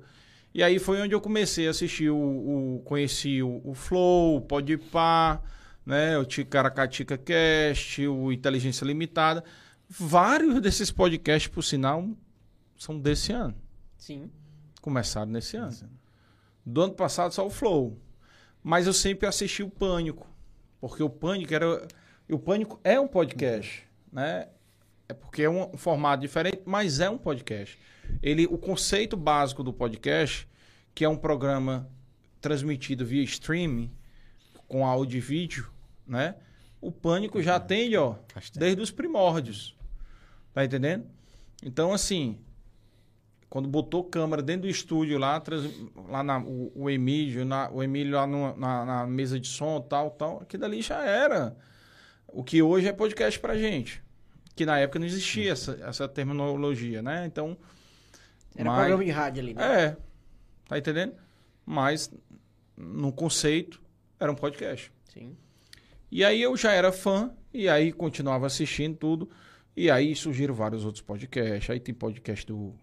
do o Rafinha Bastos também é um dos caras que já tinha podcast e tal. Entendeu? E assim, eu, eu gosto muito, porque cada podcast, cara, tem uma abordagem diferente. Tá entendendo? Então você vê a abordagem dos podcasts, é, é tudo abordagem diferente. Eles têm uns. Um, a maioria deles, eles têm um- um- um podcast meio misto, né, de temática, né? Que eles abordam, eles chamam Personalidades de personalidade de todas as áreas, de tudo, entendeu? Em geral, em geral, né? E assim, eu optei por ser focado em empreendedorismo, histórias de empreendedorismo, histórias de superação e inspiração. E também optei por não ser somente empresário, mas também personalidades, né? Então, eu já tive algumas personalidades, né, e alguns empresários. O de ontem à noite foi uma personalidade, que é o senhor Gentileza. Marcelo Paz, ele veio como personalidade, presidente do Fortaleza. Entendeu? Eu também convidei o presidente do Ceará. Mas o presidente do Ceará não me deu data ainda. Mas eu convidei o Robson. Eu tenho um contato dele direto. O Robson ele foi presidente do SIC e foi presidente do CRC, do Conselho Regional de Contabilidade. Né? Ele tem uma empresa de, de, de contabilidade, auditoria, tudo. Então, é uma empresa grande. Então, assim, é, e aí chamei também o Regis Feitosa, que é um cara que tem uma história de vida, não, não é empre... ele é empresário, tem loja de carro, tal, não sei o quê, mas eu convidei ele pela história de vida dele fenomenal, que é uma referência aquele cara, um cara que perdeu dois filhos com câncer Entendeu? Então, assim, pra quem é pai que tá assistindo a gente aí, pelo amor de Deus, eu não imagino nunca um filho, de, um filho meu morrendo antes de mim. Não gosto nem de imaginar isso, a dor que um cara desse é, Passou, né? Passou. Então, assim, quem ficou curioso, vai lá no episódio dele. Se eu não me engano, o episódio dele foi o 5. O 6, não me lembro agora. Vou deixar aqui na descrição do vídeo o episódio, É. tá? Eu sei, assim, cara, cada, cada episódio teve uma história, né? Deixa deixa eu Então- só, só te fazer uma pergunta aqui muito importante, cara. Não tem Heineken aqui no, no Zé, só, só Não, pô. Estela, Corona. Pode ser qualquer um, cara. Corona aqui ou Estela aqui da... da... Pode ser, pode, Pode ser, ser? Então, tanto faz. Tanto faz. Pode Vai, ser corona. pode, pode prosseguir agora, né? Essa pergunta Essa realmente pergunta é importante, né? Importantíssima, importantíssima. Infelizmente, nós não vamos atender aí o pedido aí do, do- Da audiência aí, né? da audiência, mas... Foi o Kiko. Francisco Queiroz. Ah, pronto. Cara, mas assim, a, aí... O que, que eu tava falando mesmo? Que eu perdi agora. Tu falou de um assunto muito importante aí, eu Cara, perdi. porque é o seguinte, esse assunto aqui, toda vida, a gente com os convidados aqui, aí o... o, o- Eu vi um podcast de vocês que tinha Heineken mesmo. É. Foi, foi, foi, no- foi, foi o passado, né? Foi o passado, teve a, É. a Heinekenzinha aqui. E até, até agora eu falo da Heineken, até eu me perdi, acredita? Não, cara, assim, eu tava falando do, do- dos episódios, né? E aí, é, tu diz que cada, cada episódio tem, tem, realmente... Tem é, um, tem uma, um- uma, uma temática, né? On- Ontem o Senhor Gentileza, a gente falando de como ser gentil no mundo de cão que a gente vive, né? Como praticar, como a gente deixar um mundo melhor, né? Então, foi muito bacana também. E os empresários foi também para conhecer essas histórias, né? Então, é, o nosso primeiro convidado foi o Neto, né? Presidente do Mercadinho São Luís, né? Uma história também de vida fenomenal, Neto. Então, quem puder, vai lá, assiste lá. É muito bacana a história dele. O Neto foi presidente do CDL Fortaleza também, então é uma história de vida bacana. Todos têm uma história para contar que possa, que cada um de nós podemos aprender com alguma coisa, entendeu? Então teve o Dimas, presidente do de ônibus, também foi o segundo convidado. Aí teve o, o, o terceiro foi o Marcelo Paz, o quarto foi o Marcelo Pimentel do Barnes Burger, Olis, Stella Pizza, entendeu? É, teve é, da Butchers, que é uma casa de carne dele também. O quinto foi o, o Regis Feitosa, que eu falei. Né? Aí o sexto foi o, o Patrolino, da Dias de Souza. O sétimo foi a Lorena, da, da Amarelo Saúde Mental, que hoje, gostaram tanto que hoje são patrocinadores. Entendeu? E, cara, eu tenho um negócio que quando eu criei o. o- por conhecer tanto empresário, né? É. Tu pode pensar assim, porra, é muito fácil tu financiar teu podcast, cara. É só tu falar com a galera que tu conhece, cada um dando mil reais, dois mil conto. Tu financia. Porra, bicho, mas aí tem um negócio que barra, sabe o que que é? Ah, Meus valores. Cara, eu jamais vou pedir patrocinador pra um cara que eu entrevistei ou um cara que eu quero entrevistar. Tá entendendo? aí fica difícil, hein? Fica não... Não, não é que fica difícil. Sabe o que, que é? É porque eu fico achando. Cara, o cara pode nem achar, tá? Ah, Mas eu fico com aquela sensação de, não, tá entrevistando só porque vai me pedir dinheiro depois. Que vai. Sinceramente, bicho, fica aquela sensação de pagou, levou, sabe? entendi. E aí eu tenho um abuso disso, cara. Eu tenho abuso. Porra, tu acha que eu não queria ter lá, não? Mercadinho São Luís patrocinando o Dei Valor Podcast? Tá entendendo? Queria. Mas aí eu jamais poderia chamar o Neto. Chama. E eu, como eu chamei o Neto, eu jamais vou pedir pra ele patrocínio. Entendeu? O Neto me ofereceu, sabe pra quê? Pra eu botar o meu café Ah, Pra vender lá no Mercadinho São Luís. Porque eu disse pra ele, Neto, eu nunca te procurei, porque a minha quantidade de café é tão pequena que, que como é que eu vou dividir essa quantidade em 20 supermercados que tu tem? Então, fazia sentido, né? Ia ter 10 pacotes em cada um, não adiantava, né? E aí eu, por isso que eu disse pra ele que eu nunca procurei. E depois ele chegou pra mim, Carlos, escolha qual supermercado que você quer botar pra vender. Qual loja? Escolha uma loja aí, duas lojas. Escolha quantas você quiser que eu boto pra vender lá. Pra E você ver, entendeu? Mas E, e aqui, meio que falando aqui do, do, do podcast, né? A gente entrou no assunto e, e tô falando de patrocinador, uma coisa que eu vi que me chamou a atenção, eu achei o, o Dei Valor no tráfego, no, YouTube, no Instagram. Que eu só patrocinei por lá, por sinal. Por quê? Porque, cara, assim, uma das coisas que, na, na época que a gente estava no, no, no, no conceito do projeto, certo?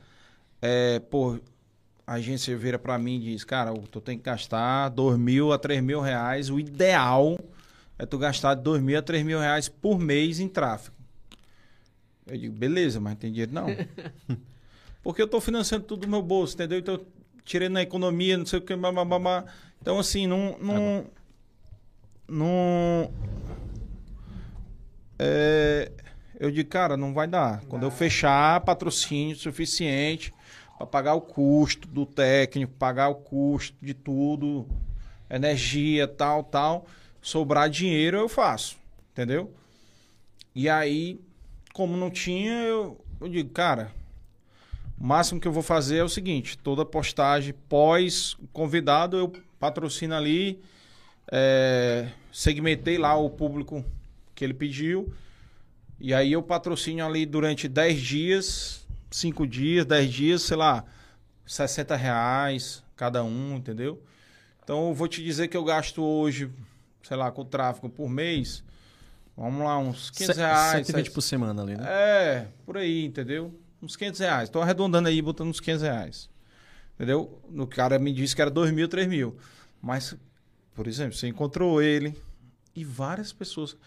Eu fui para o aniversário quarta-feira, que duas pessoas desse aniversário, né? do- era uma mulher de um, de um amigo lá do, da, dessa menina que tá fazendo aniversário, que me reconheceu pelo Instagram. Rapaz, ele não é o rapaz do podcast? Não sei o quê. Eu digo, rapaz, tô virando celebridade, ó. Essa vida de astro, hein? Égua. Artista, bicho. Daqui a pouco eu tô dando autógrafo, ó. Eita, eu, ca- cara, eu fiquei impressionado, porque... E o outro cara que tava na mesa comigo também, pô, tu, é- tu é do podcast, né? Não sei o quê. O cara é corretor de imóveis, entendeu? E eu não sei se ele viu do Patriolino, qual foi, o- ou do Beto Studios, que ele viu e tal. Mas, pra tu ter ideia do, do, do negócio. E muita gente, muita gente, muitos amigos, né? Meu ciclo de amizade, né? As pessoas, Carlos, parabéns, cara, que nível de pessoas que tu tá levando, né? Porque, pô, É. realmente eu reconheço que eu tô trazendo e vou trazer gente. Não dá para você trazer só Beta Student, né? Porque não tem só Beta Student aqui, né? Entendeu? Então, assim. Mas o Beto Studios, por exemplo, é um empresário, cara. Conheci ele em 2008, eu acho. Num evento, num almoço que eu era da AGE, ele ofereceu na casa dele. Certo?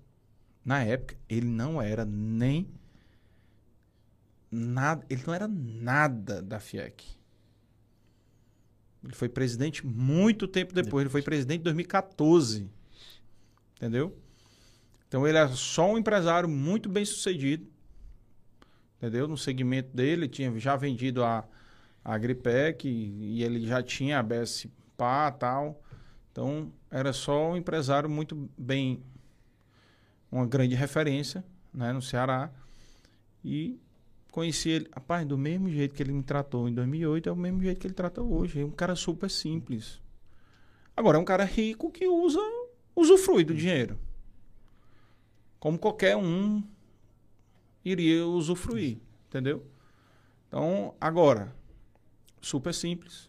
As pessoas criam, uma, às vezes, uma imagem, entendeu? Eu conheço gente muito, mas muito mais pobre que ele. Pobre, assim, entre aspas, né? Gente que tem 1% do que ele tem e que não pisa no chão, cara. Altamente arrogante. É. Prepotente. E- e entendeu? Então, assim, ele é um cara super simples, entendeu? Sim, simples. Humilde, na assim, né? Na maneira de respeitoso tratamento com todo mundo, trata todo mundo igual, os funcionários, todo mundo, cara. Entendeu? Porque as pessoas às vezes criam uma expectativa, vixe, esse cara aí não deve nem pisar no chão. Pô, pelo contrário. A maioria desses grandes empresários que eu conheço são pessoas super simples, respeitosas, sabe? E você não dá nada às vezes pelo cara. Se você não se não é um cara famoso assim que sai na mídia, que você não conhece, mas conhece a empresa do cara. Mas se não falar a empresa do cara, Nem... nem se toca quem é, entendeu? Então, assim, e ele sempre foi um cara, como vários outros, sempre foi um cara muito simples, entendeu? De tratar as pessoas da mesma maneira, tá entendendo? Tanto é que quando eu marquei com ele, porque assim, quando eu me, me aposentei das entidades de classe, né? Me distanciei total, cara. Eu não ia nem pros eventos, posse de entidade, posse da FIEC, posse não sei o quê. Eu não ia pra nada mais. Entendeu? Então, realmente eu, eu, eu dei um tempo, né? Dei um tempo. E aí, é, quando eu voltei a participar, todo mundo que eu conheci na época disse, rapaz, tu sumiu, não sei o que, não sei o que. Entendeu? As pessoas tinham ainda a referência, né? E eu liguei pro Dr. Beto, sempre tive o celular dele. Então, o celular dessa galera todinha. Eu tenho o número pessoal do, do pessoal, entendeu? Então, eu, eu entrei em contato direto com ele. Doutor Beto, tava precisando marcar, de conversar com o senhor, queria fazer um convite. Aí ele, na semana seguinte, ele marcou. Tá entendendo? Que coincidiu de ser o dia do- da estreia do podcast, que foi o dia do Neto. Eu fui lá no escritório dele, ele recebeu, a gente bateu foto, blá blá blá tal. E, e já marcou. E foi lá. E não furou, e não adiou, nada, não inventou história. Entendeu? Eu disse, doutor Beto, é lá no estúdio tal. Não sei o quê, por causa das câmeras, por causa do tal. Aí ele, não, cara, tá bom. Porque ele pensava que eu ia fazer lá, né, no escritório dele. Aí eu expliquei, ele disse, não, não tem problema não. E foi lá. Chegou lá, Segurança. Dirigindo. Foi dirigindo. né? dirigindo o carro dele, com segurança. Aí dirigindo o carro dele. Super simples, assim, chegou lá, parou o carro. Entendeu? Então, assim, muito bacana, muito bacana. Então, é...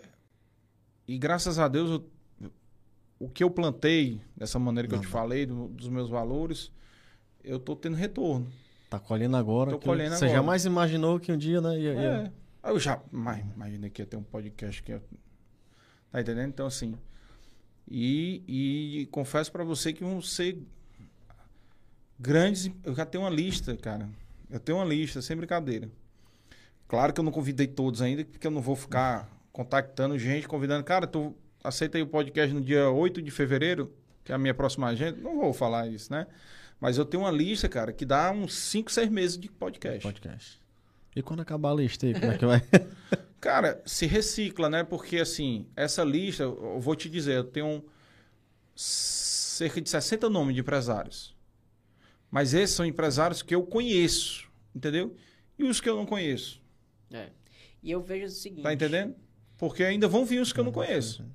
E eu, e eu vejo o seguinte, às vezes, né, as pessoas elas vivem momentos da vida diferentes que elas podem compartilhar mais de uma vez. O podcast, Sim, por sim. exemplo, hoje você vive um momento do podcast. Sim. Aí digamos que você, daqui a três anos, a gente se É. encontra de novo. Pô, Lucas, cara, eu tô num momento novo, eu dei uma pausa no podcast e o café, cara, tá dando muito bem. Eu consegui É. expandir, abrir uma indústria e aí você vai começar a contar aquele momento novo da empresa. Ou entendeu? pode ser também, por exemplo, outras gerações da mesma empresa. É. Tá entendendo? Pode ser outras gerações, pode ser o, o filho, o neto, tá entendendo? Pode ser outras gerações. Então, é, é, assim, a minha ideia, tu sabe que para o algoritmo do YouTube, quanto mais você fazer, mais visibilidade você vai ter, né? Para o algoritmo. Então, é, qual é a minha intenção? A minha intenção realmente é fazer um, um- duas vezes por semana, mas no ano que vem talvez aumentar para três. Cara, eu também tenho muita vontade de fazer duas, três por semana, mas é muito puxado. Principalmente a gente trabalha com trabalho como exterior, é um ramo mais assim atípico porque é imprevisto, a gente Uhum. tem, mas assim, é, eu tenho muita vontade de expandir isso aqui porque eu tenho muito prazer, cara, de fazer isso aqui. É bom, é bom, é Porque bom. aqui, ó, tá aqui, a gente tá conversando aqui, não sei nem quanto tempo, mas tenho certeza que tem mais de uma hora aqui já. Uhum. E aí, cara, é uma conversa que Acho que deve ter. Deve- tem, tem É. mais uma hora. Começamos que horas? Nem me lembro. É, a gente começou às 7h40. Tem aqui, ó. Ah, já tem perto de duas já. É, perto de duas já. Rapaz, eu- até uma curiosidade de falar pra ti. 1h40, 1h40 aqui. É, uma curiosidade. Eu sabia que eu queria. é, quando eu fiz a administração, eu queria trabalhar na área de comércio exterior. Porque eu tinha minha experiência de comércio exterior lá do meu tio, entendeu? E eu vou te dizer, ainda vou te dizer mais. Na época, só, ia- só tinha comércio exterior na FIC, não era? Ou tu nem chegou a pesquisar isso? Cara, não me lembro. Eu, assim, não- eu não tinha interesse de. Fa... Na época, eu não tinha. Eu não queria fazer faculdade.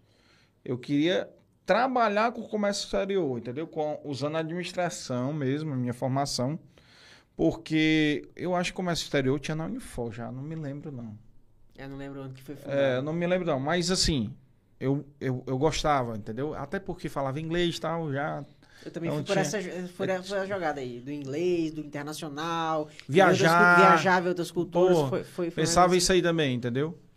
Mas aí foi acontecendo outras coisas, fui gostando de outras coisas, mas é, só pra dar esse gancho, porque eu gosto muito também do comércio exterior. Conhe... Muitos desses empresários que eu trabalho, que eu conheço, né, tem. É, trabalha nicho. muito com o comércio exterior, entendeu? Inclusive, um dos próximos convidados, né, é o Dr. Carlos Prado, que foi entrevistado por livro, que é dono da Itaueira. Itaueira é um dos maiores produtores de melão do Brasil, né?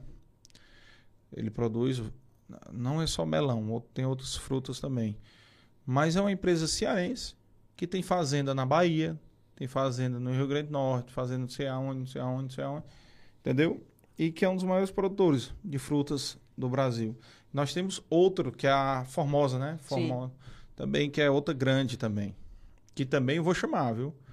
Também vou chamar. Então, assim, são empresas que cearenses, muitas empresas cearenses que são grandes exportadores, né? E, e, assim, interessante é ver todo essa- esse desenvolvimento da empresa, né? Porque histórias, né? O, o- o Erasmo, o episódio passado, foi o primeiro empresário, né? Empresário mesmo de indústria que a gente chamou. E, e, assim, a gente vê que a correlação entre a, a história das empresas é que tudo começa com sonho, cara. Tudo começa É. na, na vontade, tudo começa em querer ser mais, entendeu? Ele até citou, é, falando que, perguntando, né, cara, qual foi a sua razão de empreender? Cara, querer ser um pouquinho mais, querer ser diferente, querer se destacar e querer. é, Ele disse que era louco pelo tal do dólar, né, desde o começo. Cara, eu Sim. sou louco pelo tal do dólar. Aquele negócio que a gente via na televisão que só É. subia, só subia, só subia. né? E aí, dessa vontade do tal do dólar, cara, hoje são dos filiais, né? E hoje ele tá patrocinando a gente aqui, apoiando o projeto também. Uhum. Né? Um abraço pro Erasmo aí. pra- pra ele. Não sei se vai estar assistindo, mas pode ver depois aí no YouTube também. Mas, cara, isso de ver as histórias, né? Você falou do, do comércio exterior. O comércio exterior é uma consequência de empresas que têm sucesso, né? Porque hoje, para Uhum. você fazer parte do mercado internacional, você tem que ter uma empresa sólida. entendeu? Sim, sim, sim. Porque, porque são procedimentos e, e dependendo do, do tipo do produto, são anuências, né? Quando eu falo anuências, fiscalizações de muitos órgãos. É- no Brasil Sim, hoje é demais, muito burocrático. Demais, né? demais. E para você conseguir atender todas as solicitações e atender, tá dentro da legislação ali, você precisa ser uma empresa muito perene, uma empresa é muito consolidada, né? Para se organizar nos Uma procedimentos. gestão muito organizada. É, uma gestão muito É, organizada. Isso aí Por- eu vi isso aí na prática lá na empresa que eu trabalhei. E, pô, eu trazia container é, da Dinamarca, que era a marca da caixa de som que ele representava, era a Yamo. Que se escreve Jamo. É, norueguesa, ou é dinamarquesa, nem me lembro. Não, dinamarquesa. Então ele importava containers de caixa de som. Então a minha, eu tive essa experiência aí do comércio exterior, entendeu? Não, não no, no sentido inverso, né? Importando, não exportando. Entendeu? Mas era um, a gente ia lá no, no, no, no porto. Pra entendeu? retirar o container ali. Pra tirar, fez é, fiscalização acompanhada Exato, ali. entendeu? Então, assim, era bacana essa, essa... Eu fui poucas vezes, né? Porque não era muito a minha função. E quem fazia era ele mesmo. Esse meu tio lá. Mas, é... era uma- um, um, um setor que, que me encantava, exatamente por causa disso, entendeu? Mas é, o empreendedorismo, cara, é, é desafio. É. desafio diário. E aí é uma, uma das coisas que eu, eu conversei até com, com, com o Léo, meu sócio. Cara, se a gente não tiver algumas características fundamentais para o empreendedor, né? Primeiro, o cara sonhar. Porque o sonhar alto ou sonhar pequeno é o mesmo trabalho. É. Entendeu? Sempre falo isso também. É. Aí outra coisa é ser resiliente, né? Ser determinado. Entendeu? Eu quero isso, eu vou atrás disso. Eu quero trazer o Beto Studio para o meu podcast, eu vou atrás. Não vou esperar cair do céu. Eu quero trazer fulano, eu vou atrás. Entendeu? O Valdones vai pro podcast quarta-feira, porque eu fui atrás. Eu disse, pô, Valdones é um excelente nome, tem uma história do caralho, bicho. E, e- Entendeu? Com música, com aviação. Deve- Você vê que a maioria desses cantores, os caras, eu não sei se é o caso do Valdones, vou assistir. Mas a maioria desse, desse pessoal realmente começou de muito baixo, de, de faltar o básico. Tô falando dos cantores, né? É, Você vê muita história do sertanejo, parte, a maior maioria. O pessoal do forró também, o pessoal. Ah, 90% eu É, acho. né, a galera- 90% a foi galera, isso aí. É, a galera começa do, de sem ter o básico. É. Né? Faltar ali, às vezes, o arroz e o feijão, ou ter com muita dificuldade, entendeu? E hoje, ser uma, uma, um exemplo de superação, ser um exemplo, uma referência, né? Até no ramo empresarial, porque não deixa de ser. Sim, não deixa sim. de ser. Não deixa de ser um comercial ali, porque o cara tem que vender, tem que ter uma estrutura, tem que. É uma empresa, tem uma empresa por trás daquilo. E, e- e a imagem hoje, né? Eu digo que hoje muito mais é, é, é, se gera valor à imagem do cantor quanto à empresa por trás dele. Não é só cantar. Por exemplo, você vê o Sim. Safadão tem, sei lá, não sei quantos milhões de seguidores aí, e outros cantores também têm muitos seguidores, ele vende ali o show, canta ali, mas também faz ali um, um mexendo um produto, tem a imagem do, do, do cantor ali por trás daquele produto. Entendeu? Então Sim. são duas vertentes aí do, do empreendedorismo. E quando a gente vê isso, cara, é muito, assim, pelo menos pra mim, é muito inspirador, né? Um cara que, pô, a gente vê, gente faltava o básico lá em casa, a gente tinha dificuldade do arroz do feijão, às vezes não tinha o que comer, meu pai puxava de um lado, puxava do outro, e hoje o cara, né, é, é assim, uma, uma inspiração pra muita gente. Então isso é... Cara, Lucas, eu vou te dizer só o que tem história assim. E desses caras que hoje são referência, muitos são assim. Muitos. Muitos mesmo são assim. Entendeu? Então, assim, é por isso que é importante. Essa, essa foi a minha ideia do podcast. A ideia do livro, primeiro, que depois virou o podcast, foi exatamente pegar essa história que o cara tem de superação fenomenal e publicizar ela, né? Eternizar. Eternizar e publicizar através do livro, né? inicialmente, né? Em que agora virou o podcast, tá entendendo? E assim, ontem eu tive lá na, na, na FIEC, né? Pro aniversário lá do presidente da FIEC, que fez uma comemoração ontem. Cara, o que eu encontrei de gente parabenizando o podcast, entendeu? Jornalistas, pessoas, porra, de, pessoas que são formadores de opinião, cara, empresários também. Encontrei empresários que eu já tinha entrevistado co- e eu fiz o convite já para Participar. participar, tá entendendo? Então, assim, é, é gratificante, cara, você ver que, porra, a galera tá gostando da ideia. Tá entendendo? O, vários, o, o Patriolino, né? O, muitos adoraram, entendeu? Ter ido, né? Porque tiveram a oportunidade, e é o que eu falo, bicho, ó, tua filha daqui a 20 anos vai Vai assistir, assistir. aqui. E é diferente de um programa de TV, porque você, às vezes, antigamente usava assim, ah, o fulano de tal é na TV. A TV tem aquele script, né? Tem aquela... aquela, aquela Ah, cheio de regra. de Cronograma ali, né? regra, é, é, é cortando o cara, né? É poldando, entendeu? Então, assim, não, Tem coisa que você não pode falar. né? é, não pode falar mal de ninguém, não pode falar, não discordar, não pode falar o time que torce, não pode falar. Cara, engessa pra caramba, né? Então não tenha. E o público, eu acho que ele gosta da espontaneidade. Verdade. Né? O público hoje identifica muito o que é fake já. E interessante Entendeu? tu falando da, da espontaneidade, né? A gente tive o, o projeto, a ideia do projeto foi minha, né? Só que aqui eu vou te elogiar e dizer que o que você faz é muito desafiador. Apresentar o podcast sozinho, cara. Cara, eu, eu realmente aqui isso é muito difícil, velho. Deve ser muito difícil. Porque às vezes aqui, hoje o papo fluiu muito assim, tranquilo. Até agora a gente teve só convidados, assim, um papo, assim, bem agradável. Mas, é, é, conversando com alguns amigos e trocando ideia, diz, cara, às vezes o convidado chega e o papo não flui, entendeu? Às vezes duas pessoas aqui, a gente não bate bola e, e não flui o papo. A gente não teve esse problema ainda, né? Aham. Espero que não tenha. Mas eu acho assim, cara.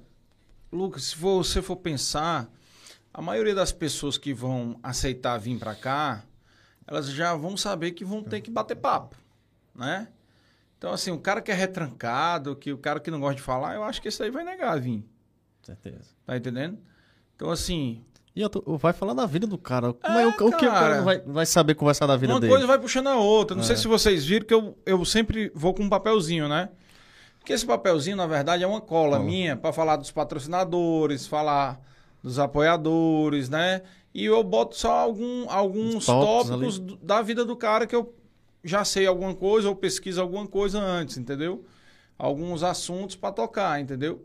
Então, Até porque é o melhor sair ali no, no- no natural. Você nem você É, descobre ali na hora, né? É. Tu tá entendendo? Então, assim, porra, é difícil. Cara, pra mim não tá sendo ficar só, certo? Porque eu já estava acostumado a ter esse tipo de conversa com a galera, entendeu? Porque teve o livro, entendeu? Teve outras coisas. Então, assim, é, pela experiência, eu, eu, eu ia puxando coisas das pessoas. Tanto é, cara, que tu for ver lá, por exemplo, eu não me lembro aqui qual foi o mais longo. Eu acho que o mais longo foi o do Dimas. Foi duas horas e tanto. Duas horas e 40 minutos, tá entendendo? O do Neto também foi duas horas e tanto, né? O Marcelo, assim, o Marcelo Paz, quando foi, o Marcelo, cara, ele tinha acabado de chegar do aeroporto.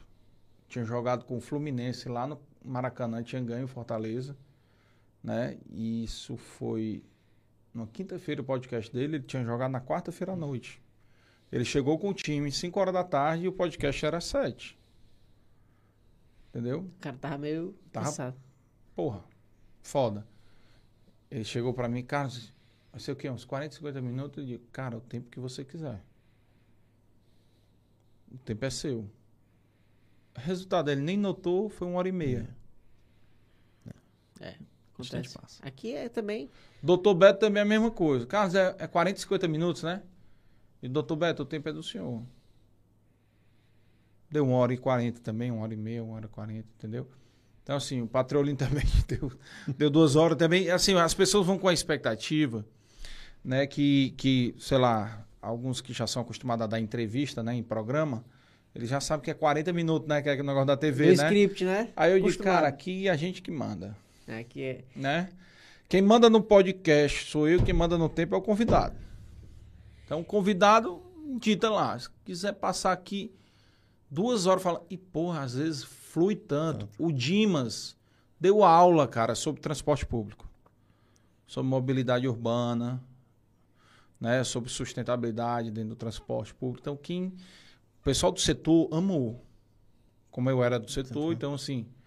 Tenho muita ligação com a galera, então o pessoal amou, entendeu? Então, assim, o papo vai fluindo, a conversa vai. E aí você vai interagindo, cara, dentro da conversa, não tem. Eu, entendo esse medo, né? Pra mim, o medo inicial era o medo de fazer, né? Era... Agora, cara, quem tem medo não faz nada, bicho. Tem que enfrentar, tem que ir pra Tem que cima. enfrentar. Porque o medo, ele aprisiona. É. Né? Ele paralisa. Tá entendendo? Eu, eu, a gente até brincando aqui, né, no começo, ele- eu chamei ele, ele ficou, não, não sei, eu sou tímido, não gosto de falar em público e tal. E aí eu disse, que é isso, cara? Não, mas, mas eu também não gosto não, não sei não. Eu, eu, eu sou, eu, eu me acho, eu não me acho uma pessoa boa falando em público. Né? Mas, cara, a gente vai lá e vamos ver o que é que dá. Vamos botar pra cima e vamos ver o que é que dá. Aí o primeiro podcast fez eu e ele. Né, nós dois. Aí a gente falou, macho, a gente passa o dia no escritório, que a gente vai conversar o quê, mano? aí ficou isso, né? 40 minutos. Olha aí. Aí a gente trouxe, a gente trouxe aqui o, o gestor lá do escritório, o Roberto, né? E aí, a gente, cara, o que, é que a gente vai conversar com o Roberto? A gente passa o dia com o Roberto, cara, durou duas horas e nem lembro, quanto, duas horas e dez, duas horas e pouco. Cara, e tinha ainda história, entendeu? E acabou que a gente encerrou ali, mas, assim, sem pressão, sem nada. Mas, cara, o papo fluiu tão bem. Foi o do Roberto foi um dos que mais fluiu, entendeu? Contando a trajetória dele, como foi que ele começou, como o escritório foi fundado e toda a trajetória. Então, assim, a gente pensa que não, cara, mas o que a gente tá fazendo aqui, a gente sai com um amigo e vai pra um barzinho, passa duas, três, quatro, cinco, seis horas conversando. Sim, E o sim. tempo, ó, É. nem Não, você vai fluindo e, cara, vocês não vão nem notar. Então, assim, é, vocês começaram em agosto? agosto. Agosto, né? Eu, por exemplo, o que é que eu faço, certo? Como eu determinei que o meu vai ser toda terça e quinta às 19 horas, né? Eu até ajusto às vezes o horário. Teve um, um convidado que pediu para ser 7 e meia. Todos os outros toparam 7 horas. O doutor Beto atrasou um pouquinho, 10 minutos, sei lá, vai começar e tal, mas a maioria. E eu, o que que eu faço? Eu boto o cronômetro regressivo. Quando dá 6h50, eu ligo o link, começa a transmissão com o cronômetro regressivo. Para as pessoas já irem entrando, se, se ambientando e tal. E começar às 7 horas em ponto. E eu já faço, eu tenho uma planilha no meu computador com a agenda. Entendeu? Então eu já tenho uma agenda de convidados, certo? Até eh, dezembro. Eu já abri a agenda de janeiro. Já abri a agenda de janeiro. Não tem ninguém ainda. Mas eu tenho terças e quintas e eu fico às quarta-feiras livre para fazer um extra. Para repor como vai ser o da semana que vem, tá entendendo? Então, assim, mas todas as terças e quintas, por exemplo, de novembro já estão fechadas. A de dezembro tem 50% fechada. Entendeu? Com os nomes aí confirmados, alguns já confirmados, entendeu? Então, assim, já faço, cara, já vou. É a minha dica até para vocês Planeja ali, já deixa fazendo esse né? planejamento, já vai. Faz como eu fiz. O que, que eu fiz? Eu fiz primeiro a lista de uma porrada de nome. Depois eu fui convidando e agendando. Convidando e agendando, entendeu?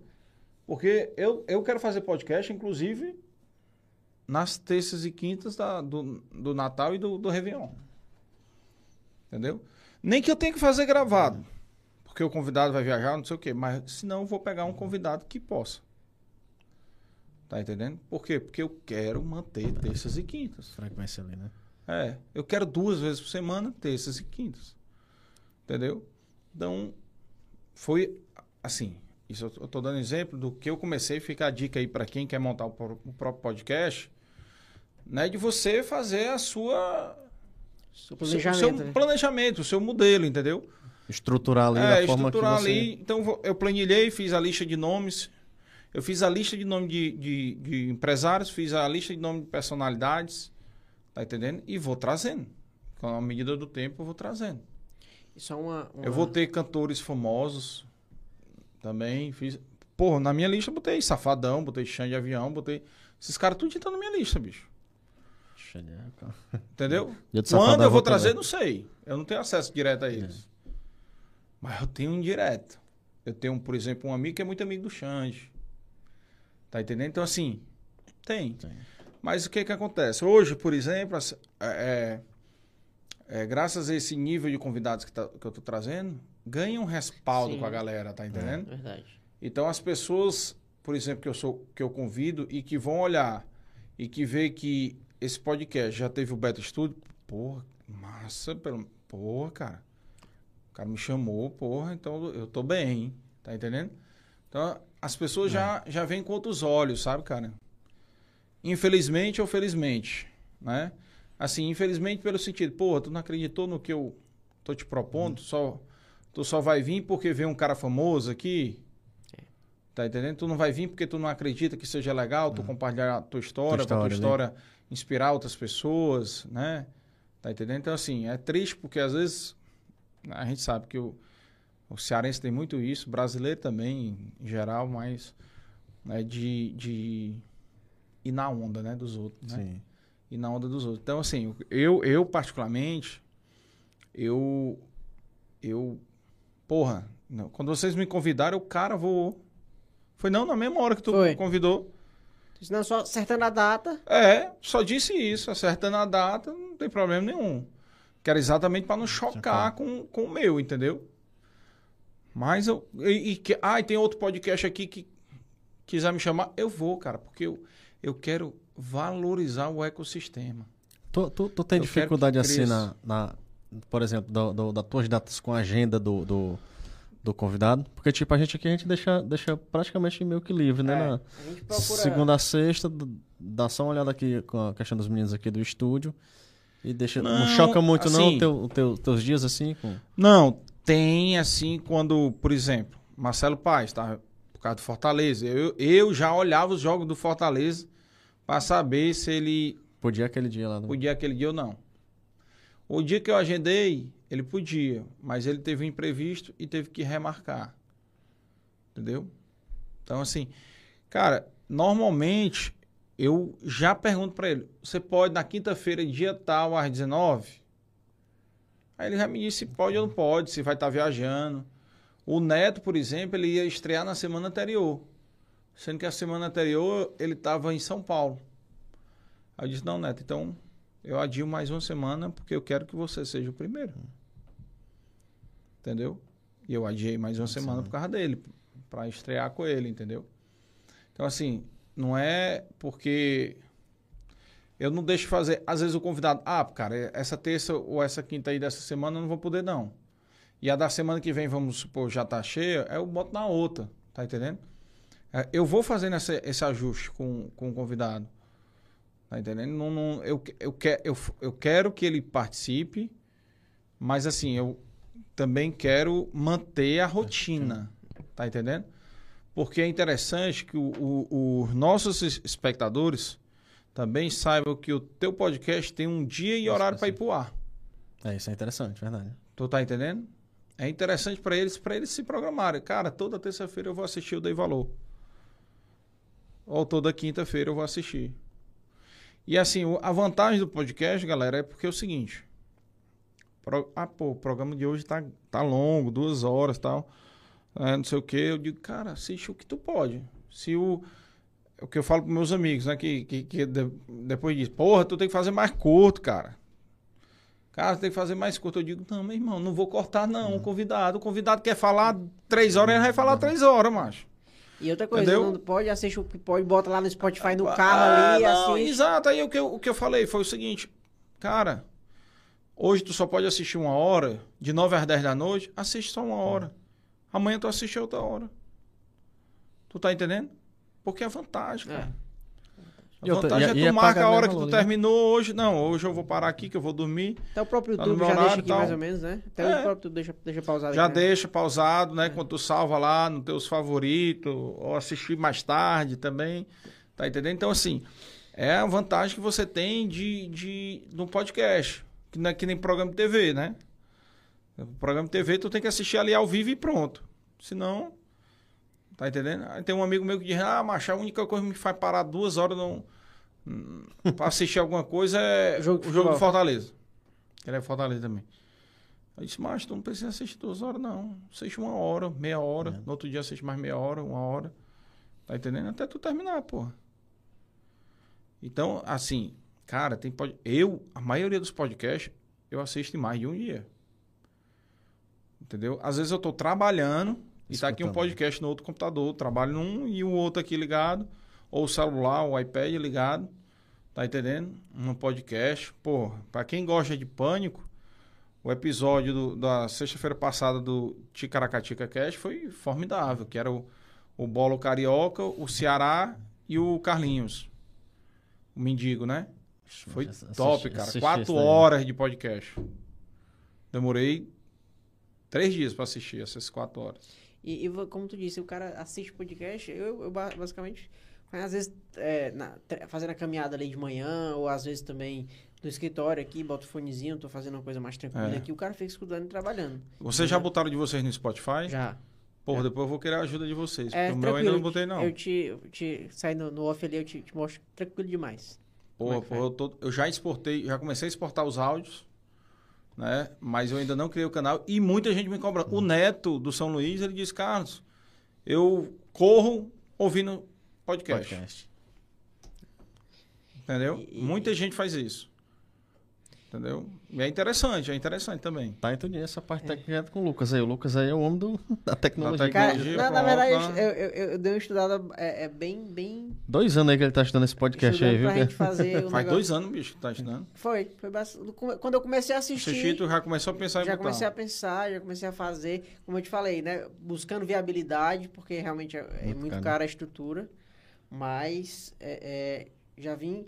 Eu sempre gostei, desde, desde novo, a questão da edição de vídeo, já, já tinha ali mais ou menos, como, já sabia fazer. Então quem edita os cortes sou eu, quem posta os cortes sou eu, né? Quem faz a questão dos rios aqui no Instagram também sou eu. E, e sempre gostei. E queria deixar aqui já registrado que a gente bateu o nosso recorde de tempo em. Já estamos aqui em 2 horas e 15 minutos. Olha aí, rapaz. Batemos o recorde já. Rapaz, vai ter gente puta, né? Que a gente fica- Porra, duas horas e tanto de podcast, cara. Não sei o que, tal, tal. Que nem meu- meus amigos falam de vez em quando. Eu digo, macho, assiste o que tu Assiste pode. que pode, é. Assiste o que tu pode, depois tu termina, cara. depois tu termina, bota aí num, num, num carro, o que for, entendeu? Eu, por exemplo, eu faço isso. Então, mas é, é isso, cara. É isso. Eu acho que eu acho que tem muito mercado, né? Vendendo aqui um pouco do, do, do, do meu jabá lá, né? O que é que eu te disse que surgiu de oportunidade. A minha intenção do podcast inicial era só tirar, dar uma satisfação para a galera que eu tinha entrevistado, esses empresários, né? De registrar a história deles, certo? Então esse era o meu objetivo. Sendo que, cara, com o podcast foram aparecendo oportunidades. A primeira coisa é o seguinte, eu ia alugar o estúdio. O estúdio cobrava 800 reais, 900 reais, ia fazer para mim 700 reais por episódio. Então isso nós estamos falando aí, tu botar 700 reais é, por 1.400 por episódio, semana. 1.400 por semana. Tá entendendo? Então vai ser uns 5 pau, mais ou menos 6 pau por, por, por mês, entendeu? Aí o caraca, bicho. Quanto é esses equipamentos? Vou ver aqui tal, não sei o quê. O cara surgiu de ter esse, esse primo dessa minha amiga, que tinha os equipamentos. Eu disse, cara, vou pegar ele, bicho. Vou pegar aí, me presta aí, que eu compro de ti depois. Quanto é o valor, tal, tanto. Beleza. Parcela, parcela. Vamos pra cima. Vamos pra cima, meu irmão. Vamos pra cima. Então, uma coisa que eu sempre fui. É. eu Sempre fui corajoso. Pra essas coisas, pra empreender, sabe? Já levei muita porrada também. Já quebrei muita cara. Teve muito prejuízo, Entendeu? né? Mas. Já tive muita sorte. Por exemplo, cara, o nome da gente não tem dinheiro que pague. Se eu não tivesse um nome A zelar ali, né? a zelar, um nome bom, tu acha que o Neto ia pro meu podcast? Tu acha que o, o Beto Student ia? O Patriolino ia? O Marcelo Paz ia? Essa galera ia? Não ia, pô. Fosse um cara mau caráter, um cara, tá entendendo? É. Explorador, um cara interesseiro tal. Eles não iam, entendeu? Então, assim, essa essa vantagem é, fez com que eu conseguisse fazer o projeto, montar o podcast e do podcast surgiu a oportunidade. Pô, vou comprar, eu tenho uns equipamentos, eu só gravo meu podcast à noite. Cara, eu tenho o dia todinho livre para alugar. E aí foi daí onde surgiu Estúdios Dei Valor, que é exatamente de a gente é alugar para outros podcasts, certo? E dessa ideia do estúdio surgiu a ideia da produtora. Por quê? Porque às vezes o cara quer montar um podcast, mas ele não sabe como. Tá entendendo? E aí a gente, além de alugar o estúdio, nós vamos produzir para ele. Show, cara. Bacana. Tá entendendo? E aí, esse negócio de, de produ- produzir, surgiu a oportunidade de produzir shows. Tá entendendo? Então, no dia 8 de dezembro, vocês já vão marcar nessa data, eu vou ter um convidado que eu ainda não posso revelar, mas eu vou ter um convidado conhecido nacionalmente. Que ele vai vir fazer um show em Fortaleza, certo? E ele vai pro podcast também. Dia 8 de Entendeu? dezembro. Qual, qual show que tem 8 de dezembro? não, não foi anunciado ainda não. Foi não? Foi não. Entendeu? Mas não, mas daqui a uma semana ou duas você já tá por dentro. Começar a divulgar ali, né? É, entendeu? Então a gente já começa a divulgar, mais ou menos, daqui a uma semana.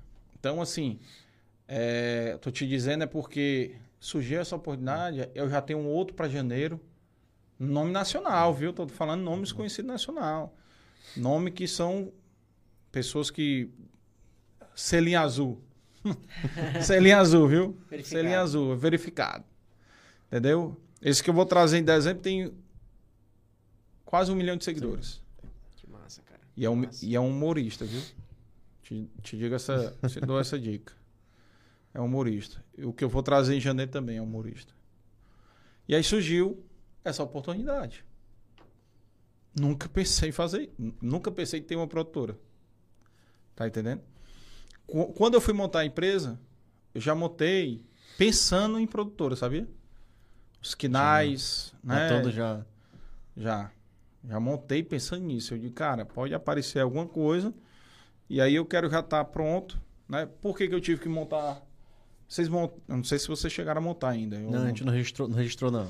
não? Pois é, por que, que eu tive que montar? Porque, como eu pensei, eu não quero ter patrocínio das empresas privadas, porque eu não quero ter aquele negócio da sensação pagou, levou, de, do, do convidado e tal. Eu não quero ter essa sensação. Eu digo, cara, que a única que eu posso recorrer para financiar um podcast são a- as entidades de classe. E aí, entidade de classe, até para as empresas privadas também, para você receber dinheiro, eles precisam de nota fiscal, cara. Precisam de um contrato. Então, por isso que eu abri. Então, eu fui bem organizadozinho. De, eu, eu, o meu CNPJ saiu, acho que foi um mês antes de estrear o podcast. Entendeu? Então, assim, já pensando Pensando já no. na frente, planejando e acontecendo. E eu já estou emitindo nota fiscal de patrocínio. Interessante. Bacana, cara. Tá entendendo? Já estou emitindo. Pegar até uma dica depois do- da forma ali do É. KINAI e tal. Não, coisas. depois eu, eu indico o meu contábil. escritório de contabilidade também. Eles fazem um preço bem acessível, depois eu falo para vocês tudo. Mas, cara, é, é, é um- um- uma necessidade. Tá entendendo? É uma necessidade para crescer. Assim. Pra Como é que tu vai, né? é, para como é que tu vai, como é que tu vai fazer convênio, patrocínio, tá entendendo? E eu não vou mentir para você que como a gente vê os podcasts nacional, né, tem lá o QR Code do iFood, né? Eu pensei em pegar patrocínio do iFood, mas iFood, quem tá começando, um cara que não tem selinho azul como nós, não tão, não tá tão no radar, né? Aí eu liguei para um amigo meu que é franqueado do Habibs aqui, que o Habibs também patrocina podcast, né? Aí ele virou para mim, Carlos, é o seguinte, em 20 anos que eu tenho a franquia aqui, eu só consegui sentar com o departamento de marketing uma vez e foi três horas de espera. Aí eu então, bicho, já sei que não vai rolar. Esperar mais um, umas É. águas aí passar embaixo da ponte pra É. gente. Aí, cara, aí pensei em fazer parceria com os locais mesmo. Aí o, o Pedro, que é um amigo meu, dono Floresta, né? Então, assim, Vai no. eu vou fazer alguma coisa local mesmo, entendeu? Por enquanto, o QR Code que tem lá, que aí é uma coisa bacana para vocês botar, é um QR Code de Pix para quem quiser doar, É. ajudar o canal. Show. Tá entendendo? Botar na de- descrição do vídeo também o Pix, a chave Pix, né? Que aí tu bota ali a chave Pix no, no o e-mail, né? E a galera doa quem, quem quiser, quanto quiser, entendeu? Porque o Pix é qualquer valor, né, cara? Então, o cara quer doar é, 10 reais, 20 reais, 30, 50, 100 mil, o que for, doa.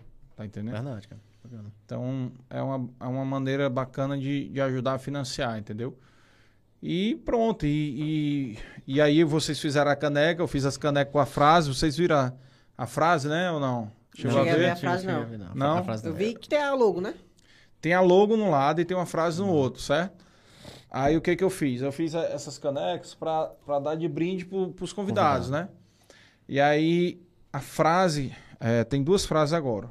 A primeira é uma frase do Mahatma Gandhi, que é viva como se fosse morrer amanhã e aprenda como se fosse viver para sempre. Certo?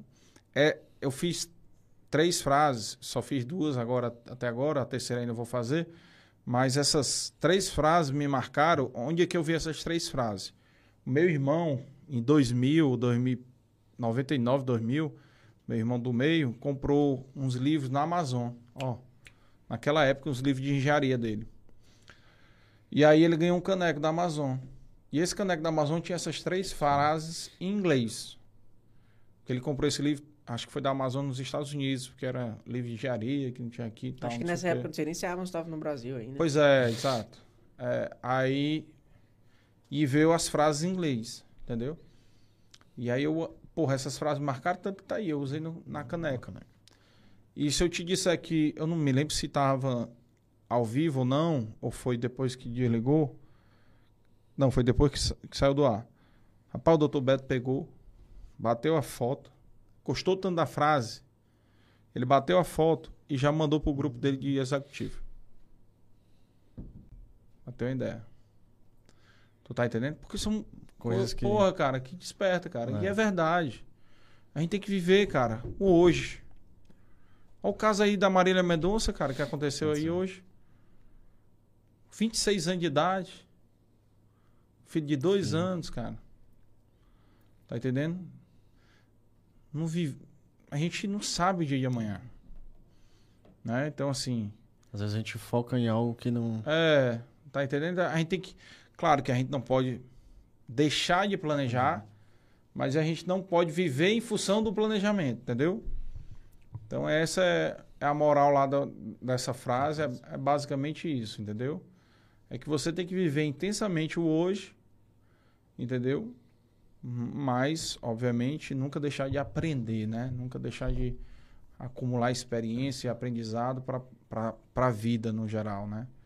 Então, acho que essa é, é uma coisa que, que fica aí, né? As dicas e, e assim, é, contem comigo o que vocês precisarem, o que eu puder ajudar de, de meio de campo, o setor de vocês, eu não conheço muita gente, né? Na verdade, não conheço quase ninguém. Conheço esses empresários que vão lá pro meio que trabalham exportando também, né? Mas a, a intenção é essa, galera. A intenção é a gente poder fomentar a cadeia que tenha mais podcasts em outras áreas, né? Podcast em- na área de moda, jurídica, o que for, cara, que pode pode Contribuir ali, né? contribuir, entendeu? Seria bem bem interessante de a gente ajudar a cadeia, né? Que cresça, que que a gente possa trazer mais gente legal, né? Compartilhar as histórias e que possa de alguma maneira tocar as outras pessoas. Massa, cara. Show de bola. Show de bola, Eu vou, vou pegar aqui o chat, né, pra dar o boa noite pra galera aqui que a gente, né, a Fátima Cruz, Rosa Martins, Pati Sá, Graça Souza, a Emília Sá tá aqui com a gente, ó.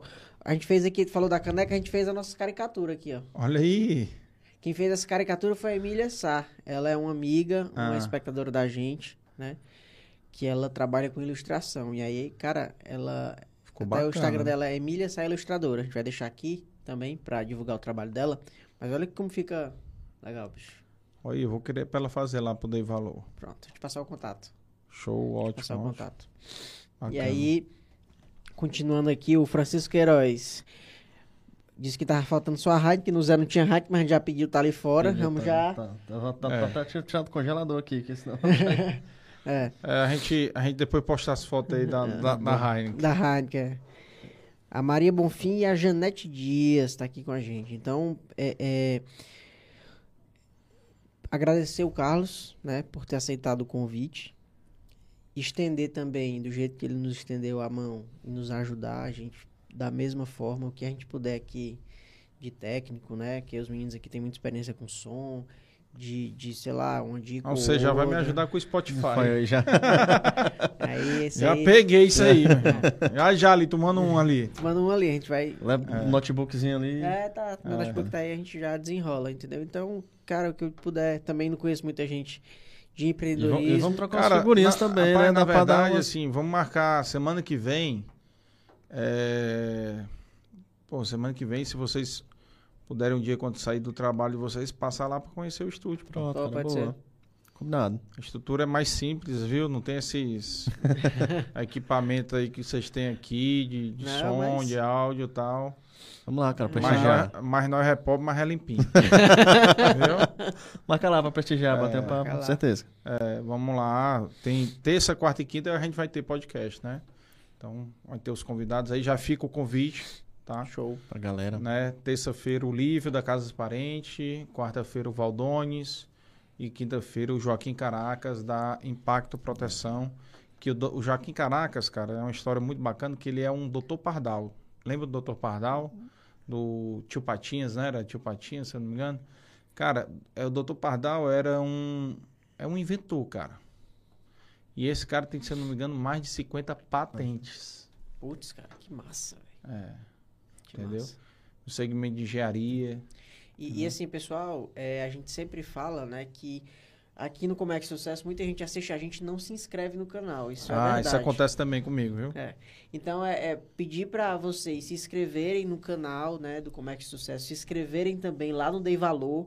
O link do Instagram do Dei Valor e do Comex Sucesso vão estar na descrição do vídeo. Então dá uma força pra gente, você que ficou até agora, é porque tá gostando da conversa. Você que tá assistindo depois na íntegra no YouTube, deixa o seu like pra gente nesse vídeo, se inscreve no canal do Comex de Sucesso, se inscreve no Dei Valor. Segue a gente no Instagram, já já o Dei Valor vai estar no Spotify também, a gente já tá, o Dei Valor já Show. já vai vai estar no Spotify. Então, galera, se inscreve, ajuda a gente, porque é um trabalho grande, né não? É, é. É, Você não tem a mínima ideia do trabalho por trás das câmeras. Os bastidores ali, né? Os bastidores, é. Então, é, pra então, viabilizar tudo, É. é. foda, é foda. Então, dessa forma, a gente, agradecendo mais uma vez, né? A gente se despede aqui e agradece, né? Porque essa galera que tá com a gente, a gente todo, toda semana tá aqui, tem muita gente apoiando, né? Agradecer a todos os patrocinadores, Divino Sabor, MD Studio que dá essa força, né? O Gaudi Som, a Nutrivil, que a partir do, do, do- desse episódio, né? Já começou a patrocinar e acreditar no nosso trabalho. E, e é isso. Quer falar alguma coisa, cara? Não, cara, acho que passar a palavra aí pra ele. Tá aí o, a palavra final dele aí, aquela frasezinha. É, que a gente sempre, como você que vai ficar eternizado, eu queria que você deixasse aí uma mensagem pra galera que tá iniciando em qualquer projeto da vida pra Tá empreendendo. empreender ou pra fazer aí. O que é que você tem a dizer pra, essa, pra esse menino aí que tá iniciando na faculdade, num projeto, numa empresa, no que for. Cara, um sonho. eu vou, eu vou falar uma coisa aqui, mas eu vou também deixar uma, uma mensagem aqui dessa outra caneca que eu fiz, certo? Certo. Que eu, eu falei uma, uma, uma frase, né, agora. E essa frase que eu vou falar agora tem tudo a ver também com. Deixa eu só encontrar aqui a foto aqui, cara.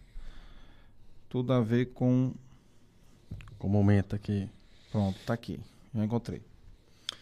Não, tem tudo a ver com isso que você falou de deixar a mensagem, certo? E aí eu vou ler aqui. O homem só pode desco- descobrir novos oceanos. Olha aí, ainda tem a ver com o comércio exterior. novos oceanos se tiver a coragem de perder a terra de vista. Essa frase é do André Guide. Certo? Essa frase também estava na caneca da Amazon que meu irmão ganhou. Então, assim, resumindo essa frase aqui, cara, se a gente não tiver coragem de ousar, a gente não vai conseguir nada. E essa é a dica que eu deixo para quem está começando na faculdade. É, seja ousado, seja ambicioso, não ganancioso tá? Porque para mim a, ambição é super saudável. O que não é saudável é a ganância, que é a ambição a qualquer preço, né? Então, importantíssimo, né, que as pessoas tenham ambição, de crescer, de melhorar de vida, de dar uma vida melhor para sua família, para seus parentes e, e tudo mais, conquistar mais coisas, mas nunca esquecer seus princípios. Então, essa é a mensagem que eu deixo aí e que possam prosperar. Show de bola, cara. Cara, que massa, bicho. Que massa. E foi um prazer conversar contigo. Né? Te agradecer novamente, agradecer a galera que tá em casa. E reiterar aqui para todo mundo que vai estar tá na descrição do vídeo todos os contatos dos nossos patrocinadores, o contato, as redes sociais do Dei Valor e a rede social também da gente, do Comércio e Sucesso. Então dá uma força pra gente, curte o vídeo, deixa sua curtida, ativa o sininho, se inscreve no canal, que vai ajudar muito aqui a gente nessa divulgação, nesse projeto, tanto meu quanto do Carlos, né? E aí, dessa forma que eu me despeço e agradeço a todos vocês. Beleza, galera? Se liga lá no Instagram, na semana vai ter corte no YouTube, vai ter os rios saindo e semana que vem a gente tá de volta. Já já a gente vai mandar uma foto lá no Instagram também, vocês curtem lá e no meio da próxima semana já vamos divulgar o convidado. Beleza? É isso aí, agradeço novamente e valeu, pessoal. Boa noite, pessoal. Boa noite, Boa noite. até mais.